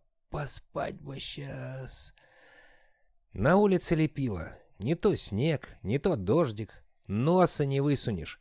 Таиска бродила по избе, не зная, чем заняться, и, заглядывая в окна, раздумывала. Шибко она промокнет или нет, добежит до Аленки или не шибко. Валентинка сидела в уголке за комодом. Картинки стояли перед ней. Романок подсел поближе и спросил. «Это что, корабль?» «Да», нехотя ответила Валентинка. А куда он плывет? Вокруг света. Романку стало интересно. Как вокруг света? А где это? А какой корабль? А на корабле кто? А зачем он плывет вокруг света? Это Магеллан плывет, сказала Валентинка. Когда-то мама рассказывала ей о великих путешественниках, которые открывали новые земли. Про этих путешественников у них в доме была толстая книга с картинками. Больше всех ей почему-то запомнилась история хромого Магеллана. Как он проплыл по морям вокруг света, как он сражался с дикарями, как он умер. И хотя неизвестно, чей корабль был нарисован на картинке, она решила, что это корабль Магеллана. Видишь, как волны бушуют? Это ведь не река, это море, а на корабле матросы. И вот кричат — «Не хотим дальше плыть, хотим обратно домой!» А из каюты выходит капитан. Он идет и хромает, идет и хромает. И это ничего, что он хромает. Он смелый. Он говорит, молчите. Мы домой, не вернемся. Мы будем плыть все дальше. Там золотой остров, весь с золотым песком усыпанный, а в речках лежат жемчужины. Бери сколько хочешь. Валентинка рассказывала Романку, как моряки нашли золотой остров, как пальмы на нем звенели своими золотыми листьями, и как драгоценные камни сверкали в чашечках цветов, и маленькие эльфы с цветными фонариками летали по ночам над лугами. Об этом мама не говорила ей. Это она только что придумала. Что же с того, если Романку интересно? Таиска тоже слушала чудесную историю. Она смотрела на синее море, на зеленые пальмы, которые виделись вдали, на крутобокий корабль, увешанный парусами. Ей чуялось, что она видит, как ходит по палубе хромой капитан. Она различала блеск золотого песка на далеком берегу острова. Она слышала звон чистых ручьев, на дне которых лежали светлые жемчужины. А на этой картинке, видишь, на них напали дикари. Валентинка показала Романку вырезанную из книги иллюстрацию, где голые люди со стрелами нападали на людей, одетых в испанские костюмы. «А кто его убил?» — спросил Романок. «Они Магеллана убили, видишь? Он падает». «Ну давай, говори», — вдруг вмешалась Таиска. «Ты все по порядку говори. Это какие люди, русские или немцы?» «Что ты?» — улыбнулась Валентинка. «Тут русских нет. Это испанцы. А это дикари чернокожие, у них кожа как сапог блестит. «И вовсе так не бывает», — сказала груша, зевая, и все придумала. «А ты почем знаешь?» — закричала Таиска. «А вот и бывает. Значит, ты знаешь?» «А вот и да, знаю. Видела, что ли?» «А вот да, видела. С тобой говорить язык наварить», — сказала груша и замолчала. «А еще про какие-нибудь картинки знаешь?» — спросила Таиска Валентинку. «Знаю. А про какие знаешь?» Да про все знаю. А расскажешь? Про все расскажешь? Валентинка пообещала, а пока что она собирала картинки и уложила в сумочку. Мать готовила пойло, надо было идти в овчарник. «Давай я с тобой пойду быка поить», — предложила Таиска. «Давай будем вместе». Валентинка не знала, радоваться ей или нет. Хорошо, если Таиска вправду будет дружить с ней. А может, она только так, дурачится, а потом возьмет, да как-нибудь и подведет Валентинку. И она ответила еле слышно. «Давай». Пошли все трое. Мать все-таки хотела посмотреть, как молодые хозяйки будут одни без нее управляться. И не напрасно пошла. Таиска сразу так напугала овец, что они чуть всех ягнят не потопили, а с бычком тут же подралась. Из досады хотела бодейку с пойлом опрокинуть ему на голову. «Э, иди-ка отсюда», — сказала мать. Так, матушка моя, за скотиной не ходит. Ступай-ка лучше принеси им свежей соломки, да сенца клочок позеленее выбери. Вот ты хорошо, пробурчала Таиска и побежала за сеном.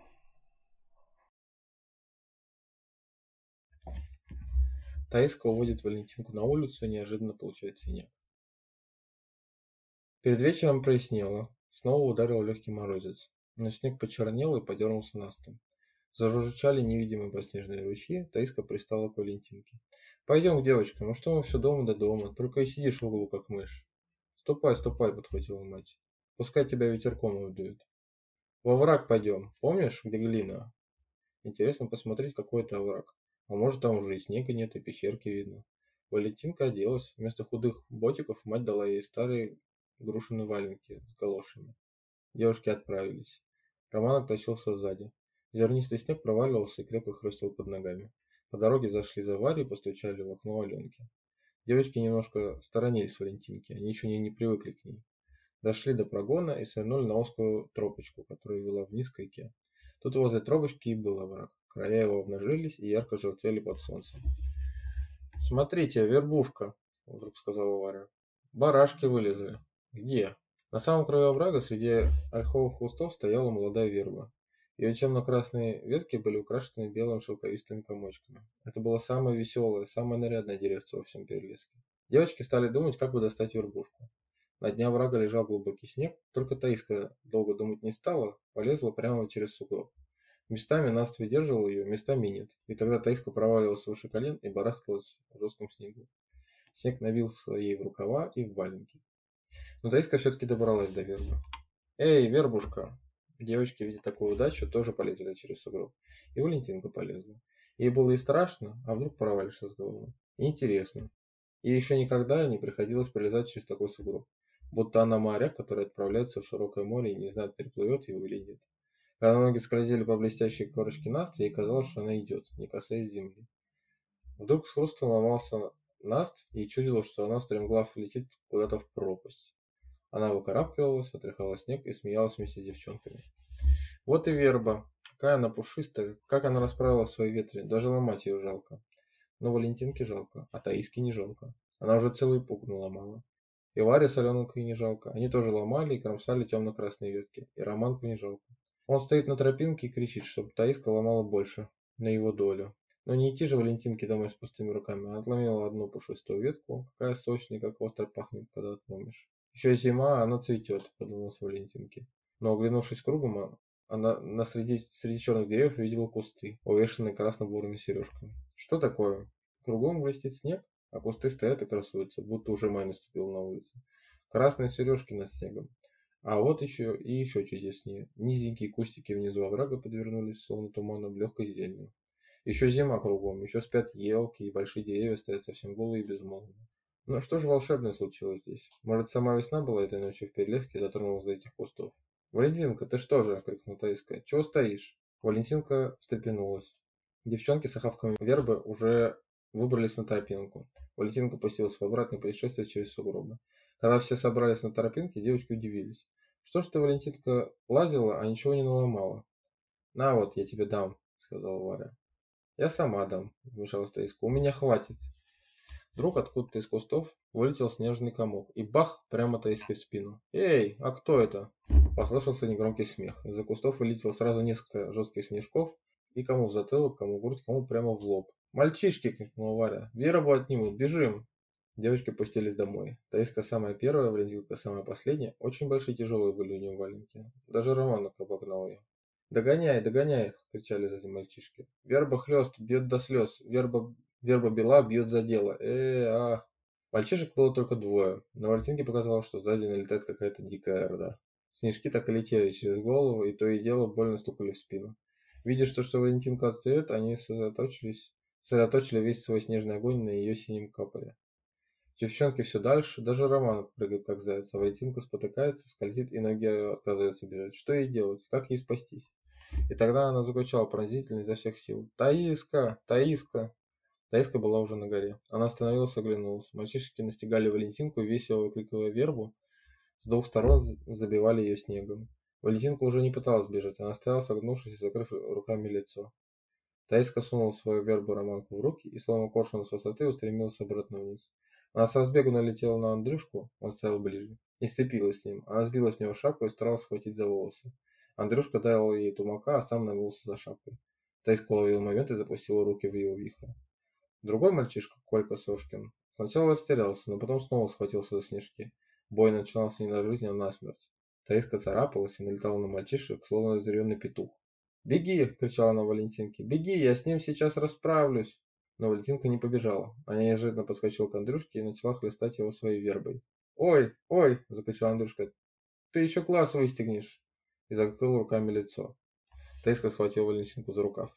«Пойдем, хватит с них. Они теперь будут знать, как вербу хлест». Домой явились прямо к уборке. Валентинка все еще дрожала после боевой схватки, только возле ягняток, возле золотого теплого огонька она успокоилась. «Эх ты, лизун!» — сказала она, поглаживая его нежную шею. «Стоишь, что ты ничего не знаешь. А во враге что делается?» Большой букет вербы красовался на столе в горнице. Тонкий аромат леса бродил по избе. Валентинка подсела к деду. «Дедушка, ты знаешь? Ты не поверишь, наверное, но это правда. Я сама видела». «Что видела?» «Во враге. Кругом снег, а, а на кустах зеленые листки. Мелкие-мелкие, но все-таки листки. А на другом кусте, на большом, красные сережки. Хочешь, пойдем покажу?» но дед не думал не верить. «Вот так чудо!» — усмехнулся он. «Да это ольха зацвела, она всегда так торопится. Это чтоб листья ее цвести не мешали. Она любит цвести на просторе, чтобы ей цветы ветерок обдували. А те зеленые, так это ивняк. Деревце не гордое, солнышко греет и ладно». За ужином все увидели, что у Таиски заплывает глаз и века почернело. Первая заметил груша. «Глядите, глаз-то у Таиски». «Вот так фонарь», — сказал дед. Теперь нам и лампы не нужны, и так светло. Батюшки, удивился мать. Это же где тебя угораздило? Стукнулась, что ли? Небось с мальчишками подралась, сказала груша. Таиска молча уплетала щи, будто не о ней шла речь. Но последнее замечание ее задело. А вот и да, ответила она, а вот и подралась, еще подерусь. Таиска, с упреком сказала мать. Ну неужто это хорошо, с мальчишками драться? А если они нашу Валентинку бьют, крикнула Таиска. Это хорошо, да? Они нашу Валентинку снегом, сердито сказал Роман. Нашу Валентинку, в полголоса повторила Груша, словно прислушиваясь к этим словам. Нашу. А дед потрепал Таиску по плечу. Так и надо. Если наших убьют, сускать не надо, дерись.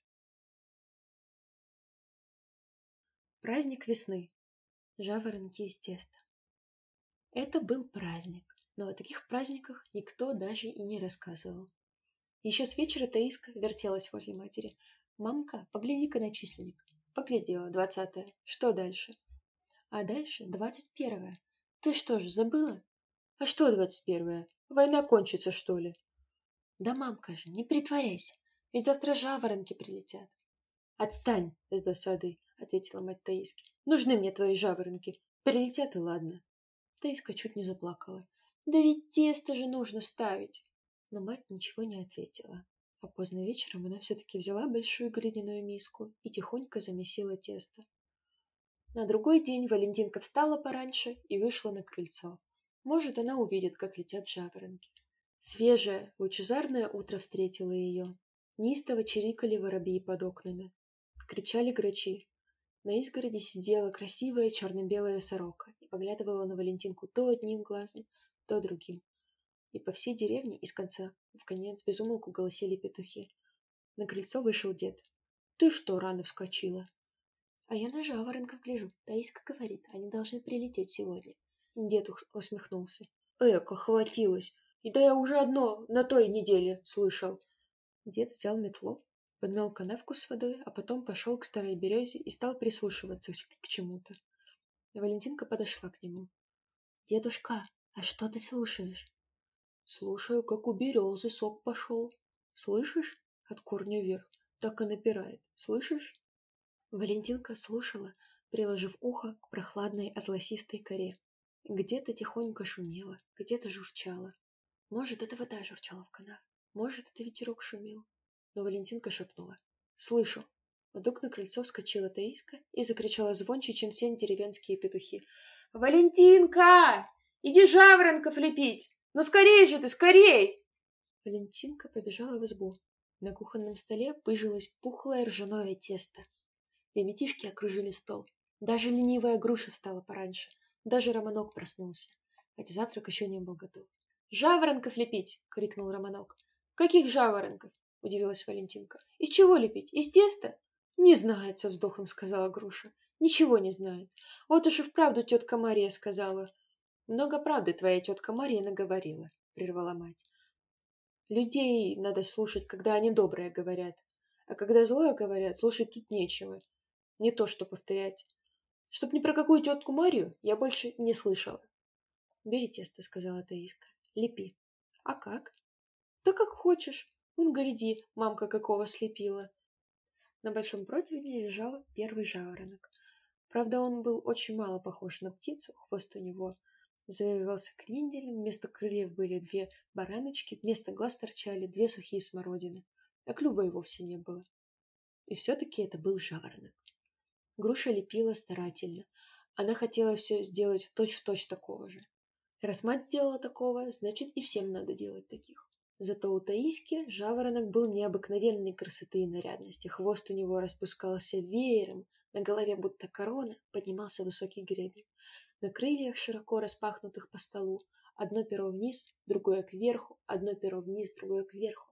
Такого жаворонка даже во сне увидеть нельзя. Романок тоже что-то валял в муке, что-то комкал, раскатывал, расшлепывал ладонью, а потом опять комкал. Валентинка отрезала себе кусок теста. Значит, какого хочу? Она сделала своему жаворонку хвост три пера, каждое перо с завитушкой, а крылья сложила на спинке и концы подняла кверху. Жаворонок вышел не похожий ни на матери, ни на Таискин. «Вот здорово!» — сказала Таиска. «Давай придумывать, чтобы все разные-переразные были». Противень заполнялся, удивительные птицы появлялись на нем.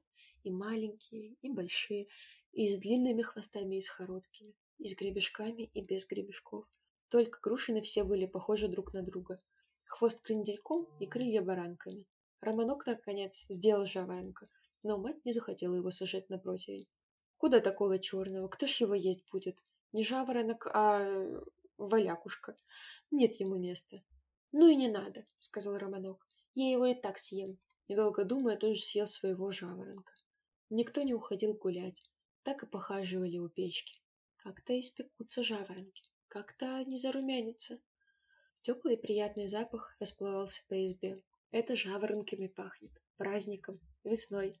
Но скоро ли они будут готовы? Таиска приставала к матери. «Мамка, ты не забыла? Отстань!» Но Таиска не унималась. «Мамка, ну, может, я погляжу?» «Уйди, не суйся к печке!» «Ну, смотри, а то, может, ты забудешь». Вкусный запах стал густым и жарким. Мать вытащила противень. Какие чудесные зарумяненные птицы на нем! Целая стая! А что, если они сейчас взмахнут своими необыкновенными крыльями и полетят по всей избе? Таиска прыгала и визжала от радости. Валентинка смеялась. Романок порывался схватить то одного жаворонка, то другого. Только груша издали поглядывала на них. Ну что там особенного? Этим маленьким всегда все на свете интересно. Мать каждому дала по жаворонку. Каждый выбрал, какого хотел. И когда дед пришел завтракать, ребятишки встретили его в три голоса. «Дедушка, гляди-ка, гляди-ка, жаворонки прилетели!» Дед поглядел на жаворонков и покачал головой. «Ух ты!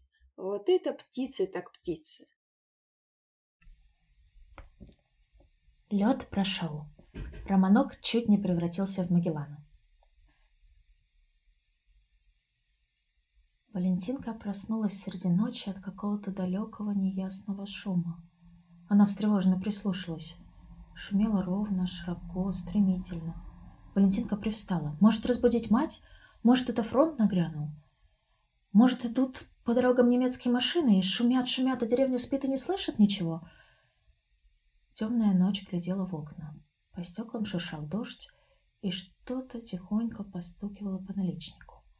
Шум не затихал, не становился сильнее. Валентинка успокоилась. Нет, это не машины. Так может ветер шуметь в густых вершинах. Или так, может быть, шумит море. Валентинка улеглась, но долго не могла уснуть. Что же происходит там в сырой весенней темноте? Что-то таинственное, что-то чудесное и немножко жуткое. Утром, проснувшись, она снова услышала тот же монотонный шум. Таиска умывалась. Она, смеясь, брызнула на Валентинку водой. «Вставай! Пойдем речку смотреть! Лед пошел! Слышишь, как шумит?»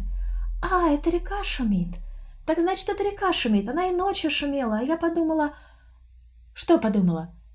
Так, ничего. Все нечаевские ребятишки высыпали на реку. Маленькие стояли на горе, пригретой солнышком, а ребятишки постарше и посмелее подошли к самой воде. О, как бурлила вода, как она крутила воронками!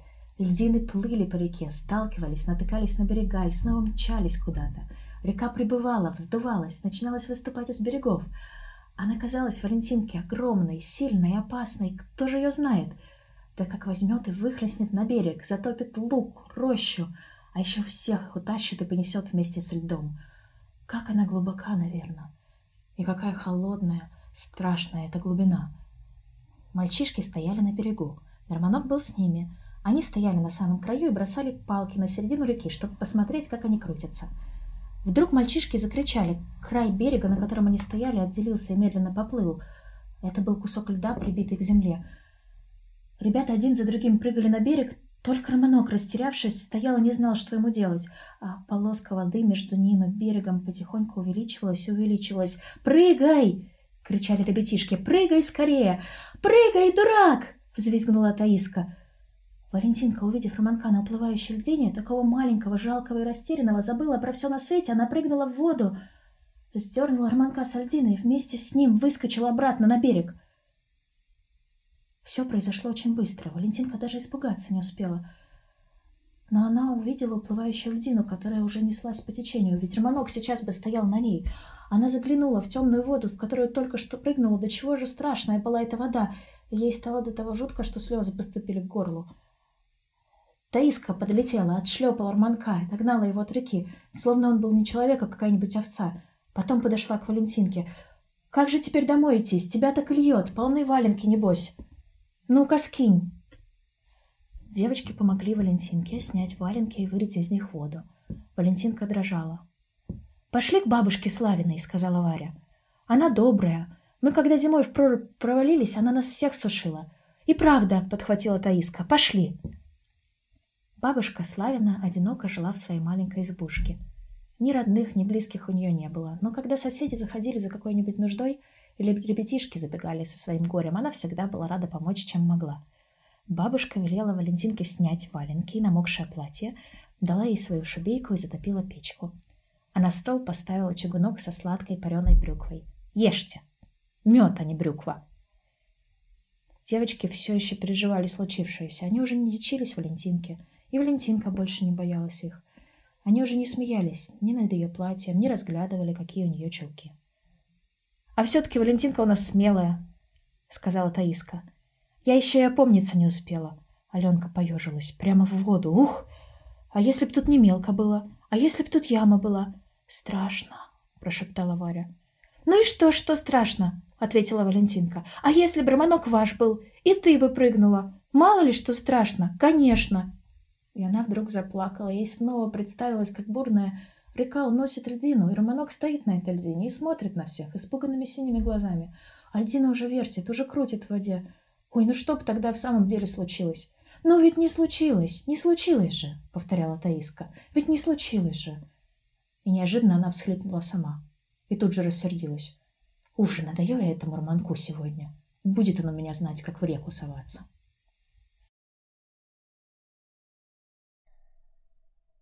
Огонек увидел солнце. Серые стояли дни, тяжелый сырой туман висел над землей. Ночи были непроглядны, только ветер шумел, и река бушевала вдали. И вдруг ударило солнце. Засверкали грушины спицы, воткнутые в клубок, словно серебряные, засветились ручки у комода, заблестела посуда на полке, и на большой глиняной миске отчетливо проглянули глянцевые синие цветы а на подоконниках, затопленных солнцем, свежо и сквозисто зеленели дедушкины сеянцы.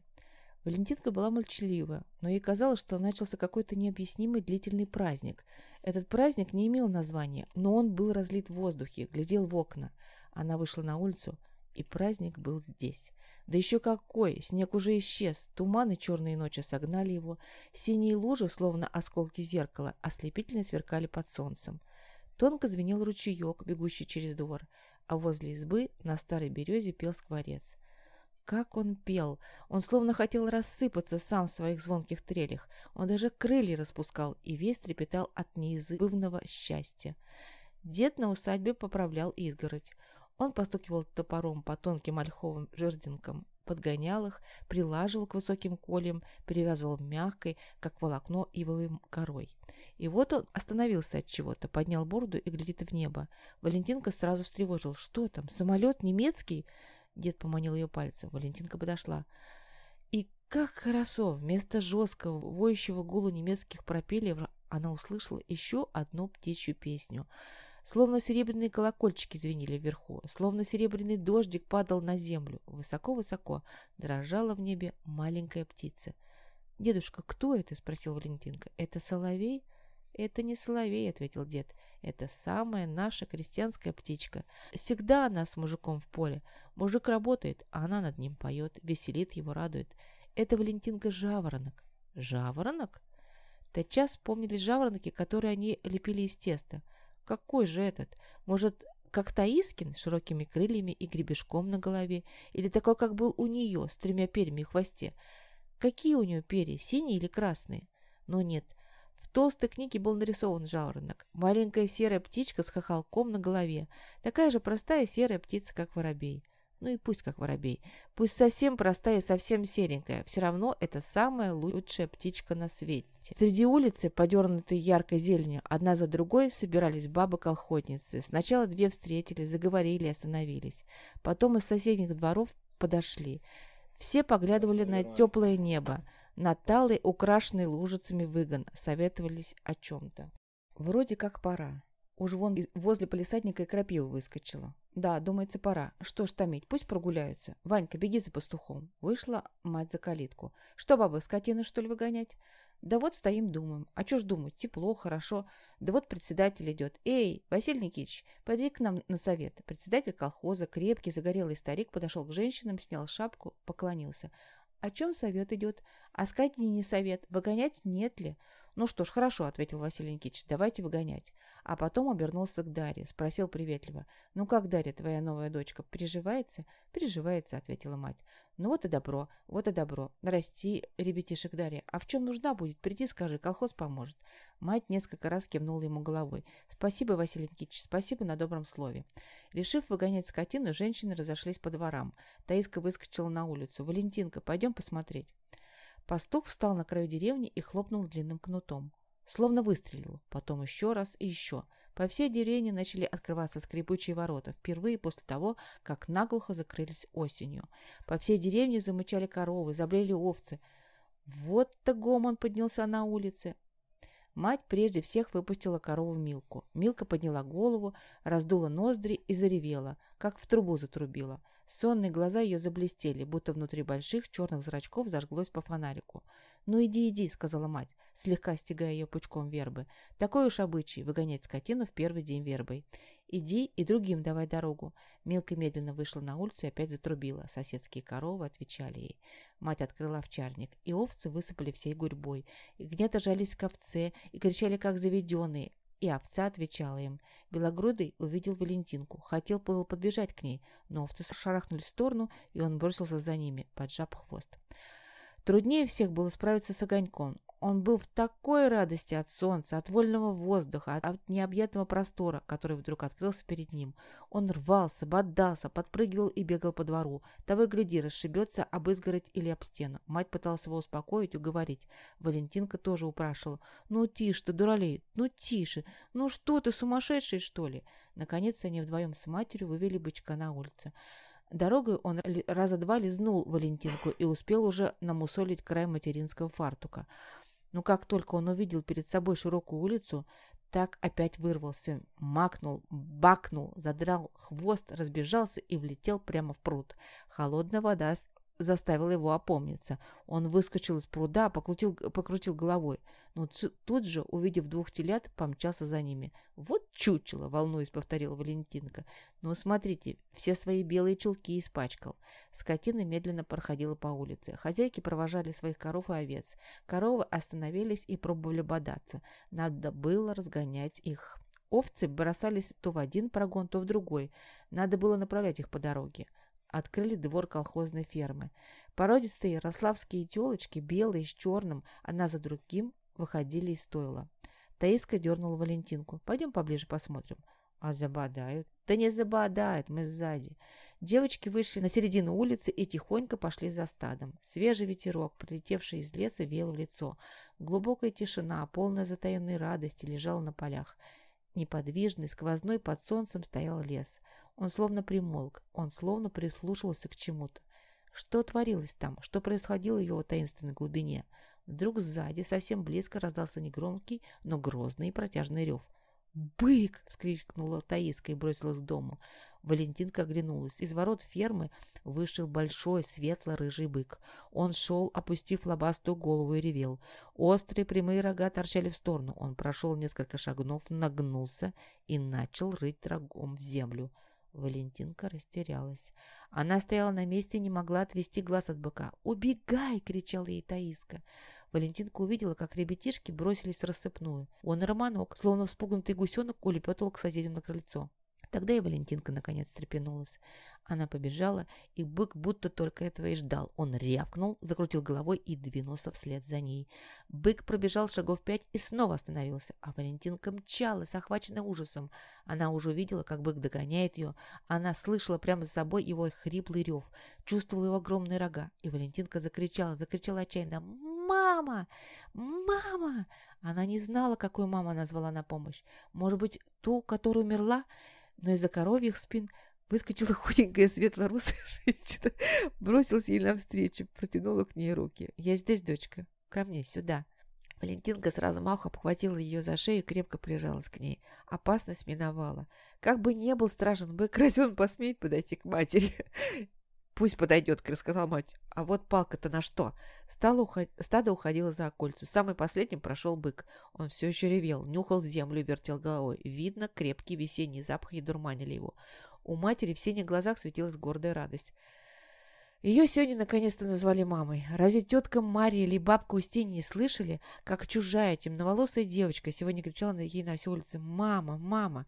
Валентинка знала, чему радуется мать. Только ее ли она назвала мамой? Может, нет, может и нет, но все равно трудное слово сказано, а раз уж оно сказано, повторить его будет гораздо легче. Письмо с фронта. Все дальше отходил фронт. С тяжелыми боями выбивала Красная Армия врагов со своей родной земли. По-прежнему каждый день колхозники поджидали почтальона. Нет ли письма из армии, что в газетах, гонят ли немца или опять уперся. Мать стала частенько задумываться. Нет и нет письма с фронта. Она сама стала выходить за ворота встречать почтальона. Но уже издали видела, что почтальон идет по деревне и не собирается свернуть к их дому. И, понурив голову, тихонько возвращалась домой. Молчаливая печаль незаметно поселилась в доме. Никто о ней не говорил, но все чувствовали ее и знали о ней. Все, кроме Романка, который ни минуты не сомневался, что все на свете очень хорошо и ничего плохого вообще не, мо- не может быть. Но вот однажды дед пришел обедать в каком-то необычайном настроении. Во-первых, он весело хмыкал и покрякивал. Во-вторых, был что-то очень разговорчив. «Ну как дела, пасторляда? Как дела, мать? Какая у тебя похлебка нынче? С грибами? Хорошо, лучше некуда». И, садясь на стол, даже забурчал что-то похожее на песню. Мать оглядела на него с улыбкой. «Отец, да что с тобой сегодня? По займу, что ли, выиграл?» Дед хмыкнул. «По займу, подумаешь?» «Не, не по займу, а кое-что побольше». «Так чего ж побольше, медаль, что ли, получил?» «Медаль не медаль, а кое-что получил». И вдруг не выдержал, достал из кармана голубой конверт. «Вот оно!» «Письмо!» — вскрикнула мать. «Письмо!» — закричали ребятишка. Груша, которая только что вошла в избу, увидела письмо, поспешно бросила свою сумку. Мать хотела доставать из печки похлебку, но забыла про нее и оставила ухват. «Ну что же ты это, отец? Читай же скорее!» Дед бережно вынул письмо из конверта и надел очки. Ребятишки окружили его. Только Валентина не подошла, а осталась там, где стояла. Дед читал письмо с фронта. Отец писал, что он жив и здоров, что бьют они фашистов из тяжелых орудий, а фашисты как крысы забились под дома в подвалы и нелегко выбиваются оттуда проклятые. Описывал отец, как был он в большом бою и как выгнали они врагов из нескольких населенных пунктов. А потом отец спрашивал, все ли благополучно в доме, здоровы ли ребятишки, как учится Груша. Груша подняла голову и гордо поглядела на Таиску и Романка. Вот как отец про нее отдельно спрашивает. «Как Таиска, шибко ли озорует?» Таиска даже подпрыгнула, и про нее отец тоже отдельно спрашивает. Как наш Романок, наш будущий боец, подрастает он или все такой же карапуз из-под стола не видать? И про меня крикнул Романок, и про меня тоже. Мать, не спуская глаз, глядела на деда и, казалось, ждала еще что-то в письме очень важного, очень нужного. «Дорогая моя жена Даша», — читал дальше дед, — «ты писала мне, что взяла в дом сиротку Валентинку. Вот оно». Все сразу оглянулись на Валентинку. Валентинка насторожилась, а у матери на щеках вспыхнули красные пятна. «Должен тебе сказать, — читал дед, — что ты, Даша, у меня умница и хороший человек. Не слушай, что говорят некоторые люди. Пускай сиротка найдет в нашем доме свой родной дом, пускай она в нашей семье найдет свою родную семью. Прикажи ребятишкам, чтобы они ее не обижали. Пусть живет и растет на здоровье. Мать только теперь перевела дух. Вот и хорошо, прошептала она. А Романок подбежал к Валентинке и весело дернул ее за платье. «Слышала? И про тебя тоже». «Слышала», — ответила Валентинка, и, покраснев так же гордо, как Груша и Таиска, поглядела на всех. А Груша неожиданно сказала. «Мамка, может, надо и Валентинке чулки связать?» Подснежники а весна развертывала все богаче, все краше. Неожиданно расцветала старая береза. Наступило утро, и Валентинка увидела ее, всю увешанную темно-красными сережками, всю обрызганную золотистой пыльцой. Таинственный, заманчивый темнел за усадьбами лес. Снизу уже что-то зеленело, трава, кусты. Вот если бы можно было зайти и заглянуть в эту неведомую лесную страну. Только можно ли это? Как раз деду понадобилось оглобли. Он взял топор и сказал, «Ну-ка, девчонки, кому в лес за сморчками надо?» Романок побежал за корзинкой. Таиска проворно сняла полусапожки, бросила их на заваленку и зашлепала босиком по лужам. «Пойдемте, дедушка, пойдемте, дедушка места знает, покажет». «Дедушка, я тоже пойду?» – спросил Валентинка. «Мне тоже можно?» «А почему же нельзя?» – удивился дед. «А босиком тоже можно?» Но это дело твое. Не боишься ногу напороть? Иди босиком. Тогда подождите, не уходите, я сейчас. Валентинка вбежала в избу. Никого не было. Гружа в школе, мать на работе. Она поспешно сняла свои худые ботики и башмаки и сунула под приступок. Пробегая мимо лежанки, она нечаянно зацепила ремешок желтой сумочки, лежавшей на подушке. Сумочка упала, и заветные картинки выскользнули на пол, развернувшись веером. Вот избушка под снегом, вот караван пустыни, вот корабль Магеллана, плывущий в немедовые страны. Валентинка схватила их и, как попало, затонула в сумочку. Пусть куда хочет плывет Магеллан. Валентинка идет в лес, в настоящий дикий лес. Она босиком побежит по лужам, по свежей траве, и не пойдут через поле, и, может быть, она отыщет настоящий живой гриб. Пускай Магеллан плывет куда хочет. Дорожка бежала полем. Колхозницы пахали землю. Валентинка видела в книжках, как пашут, но там всегда были нарисованы мужчины. Ну что ж, нынче война. Мужчины ушли воевать, а женщины взялись за плуг. А кто это там пашет на рыженькой лошадке? Кто эта женщина? Такая слабая на вид, но такая ловкая и умелая. Она не дергает беспрестанно вожжами, не кричит без толку на лошадь, но лошадь у нее идет ровно, и плуг под рукой этой женщины не виляет в стороны, а ведет прямую глубокую борозду. Кто эта женщина в такой знакомой голубой кофточке, выцвевшей на плечах? И Валентина узнала. «Смотрите, смотрите, вот наша мама пашет!» Нежной прохладой, влажными запахами, звонкими птичьими разговорами встретил их лес. Деревья были еще голые, но на кустах уже развернулись почки. А внизу, приподняв почерневшую прошлогоднюю листву, пышно и весело красовались цветы. Они заполнили все лесные прогалины – лиловые, красные, розовые, среди теплых мохнатых листьев. «Дедушка, что это?» – удивилась Валентинка. «Смотри, на одной веточке разные цветы». «Это медуницы», – ответил дед. А что разные цветы, так это, это же те, что лиловые постарше, а те, что розовые помоложе. Немного дольше в тени широких елок еще лежали пласты снега. Но цветы росли, и возле самого снега, и даже сквозь снег пробивались нежные зеленые ростки. Таиска и Романок пошли вдоль опушки на вырубку.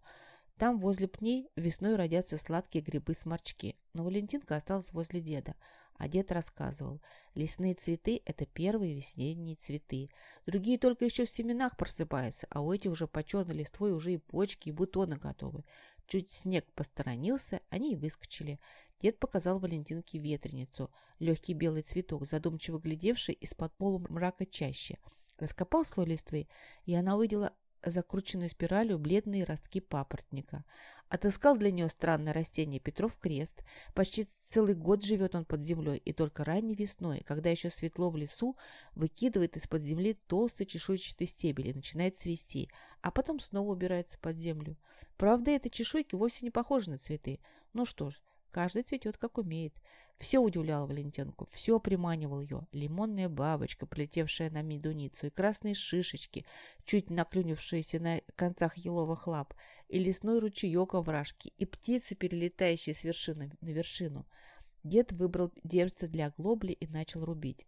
Звонко аукали Сарманок и Таиска. Они уже шли обратно. Валентинка вспомнила о грибах. А что же она так не найдет ни одного? Валентинка хотела бежать навстречу Таиске. Недалеко от опушки, на краю оврага, она увидела что-то голубое. Она подошла ближе. Среди легкой зелени обильно цвели яркие цветы, голубые, как весеннее небо, и такие же чистые, как оно. Они словно светились и сияли в сумраке леса. Валентинка стояла над ними, полное восхищение. Подснежники. Настоящие, живые, их можно было рвать. Ведь их никто не сажал и не сеял. Можно нарвать столько, сколько хочешь. Хоть целую охапку, целый сноп, хоть все до одного собрать и унести домой. Но оборвет Валентинка всю голубизну и станет прогалинка пустой, измятой и темной. Нет, пусть цветут. Они здесь в лесу гораздо красивее. Только немножко, небольшой букетик она возьмет отсюда. Это будет совсем незаметно. Когда они вернулись из лесу, мать была уже дома. Она только что умылась, полотенце висело у нее на руке. «Мамушка!» — еще издалека э, закричала Таиска. «Мамушка, ты гляди, каким мы сморчков набрали!» «Мамка, давай обедать!» — вторил Романюк. А Валентинка подошла, протянула ей горстку свежих голубых цветов, еще блестящих, еще пахнущих лесом. Это я тебе принесла, мама. Дальше мама плачет. Все, конец. С днем рождения, мама. Но я надеюсь, что к концу этой истории ты уже спишь сладко-сладко и не просыпаешься всю ночь, и тебе снятся хорошие, добрые сны.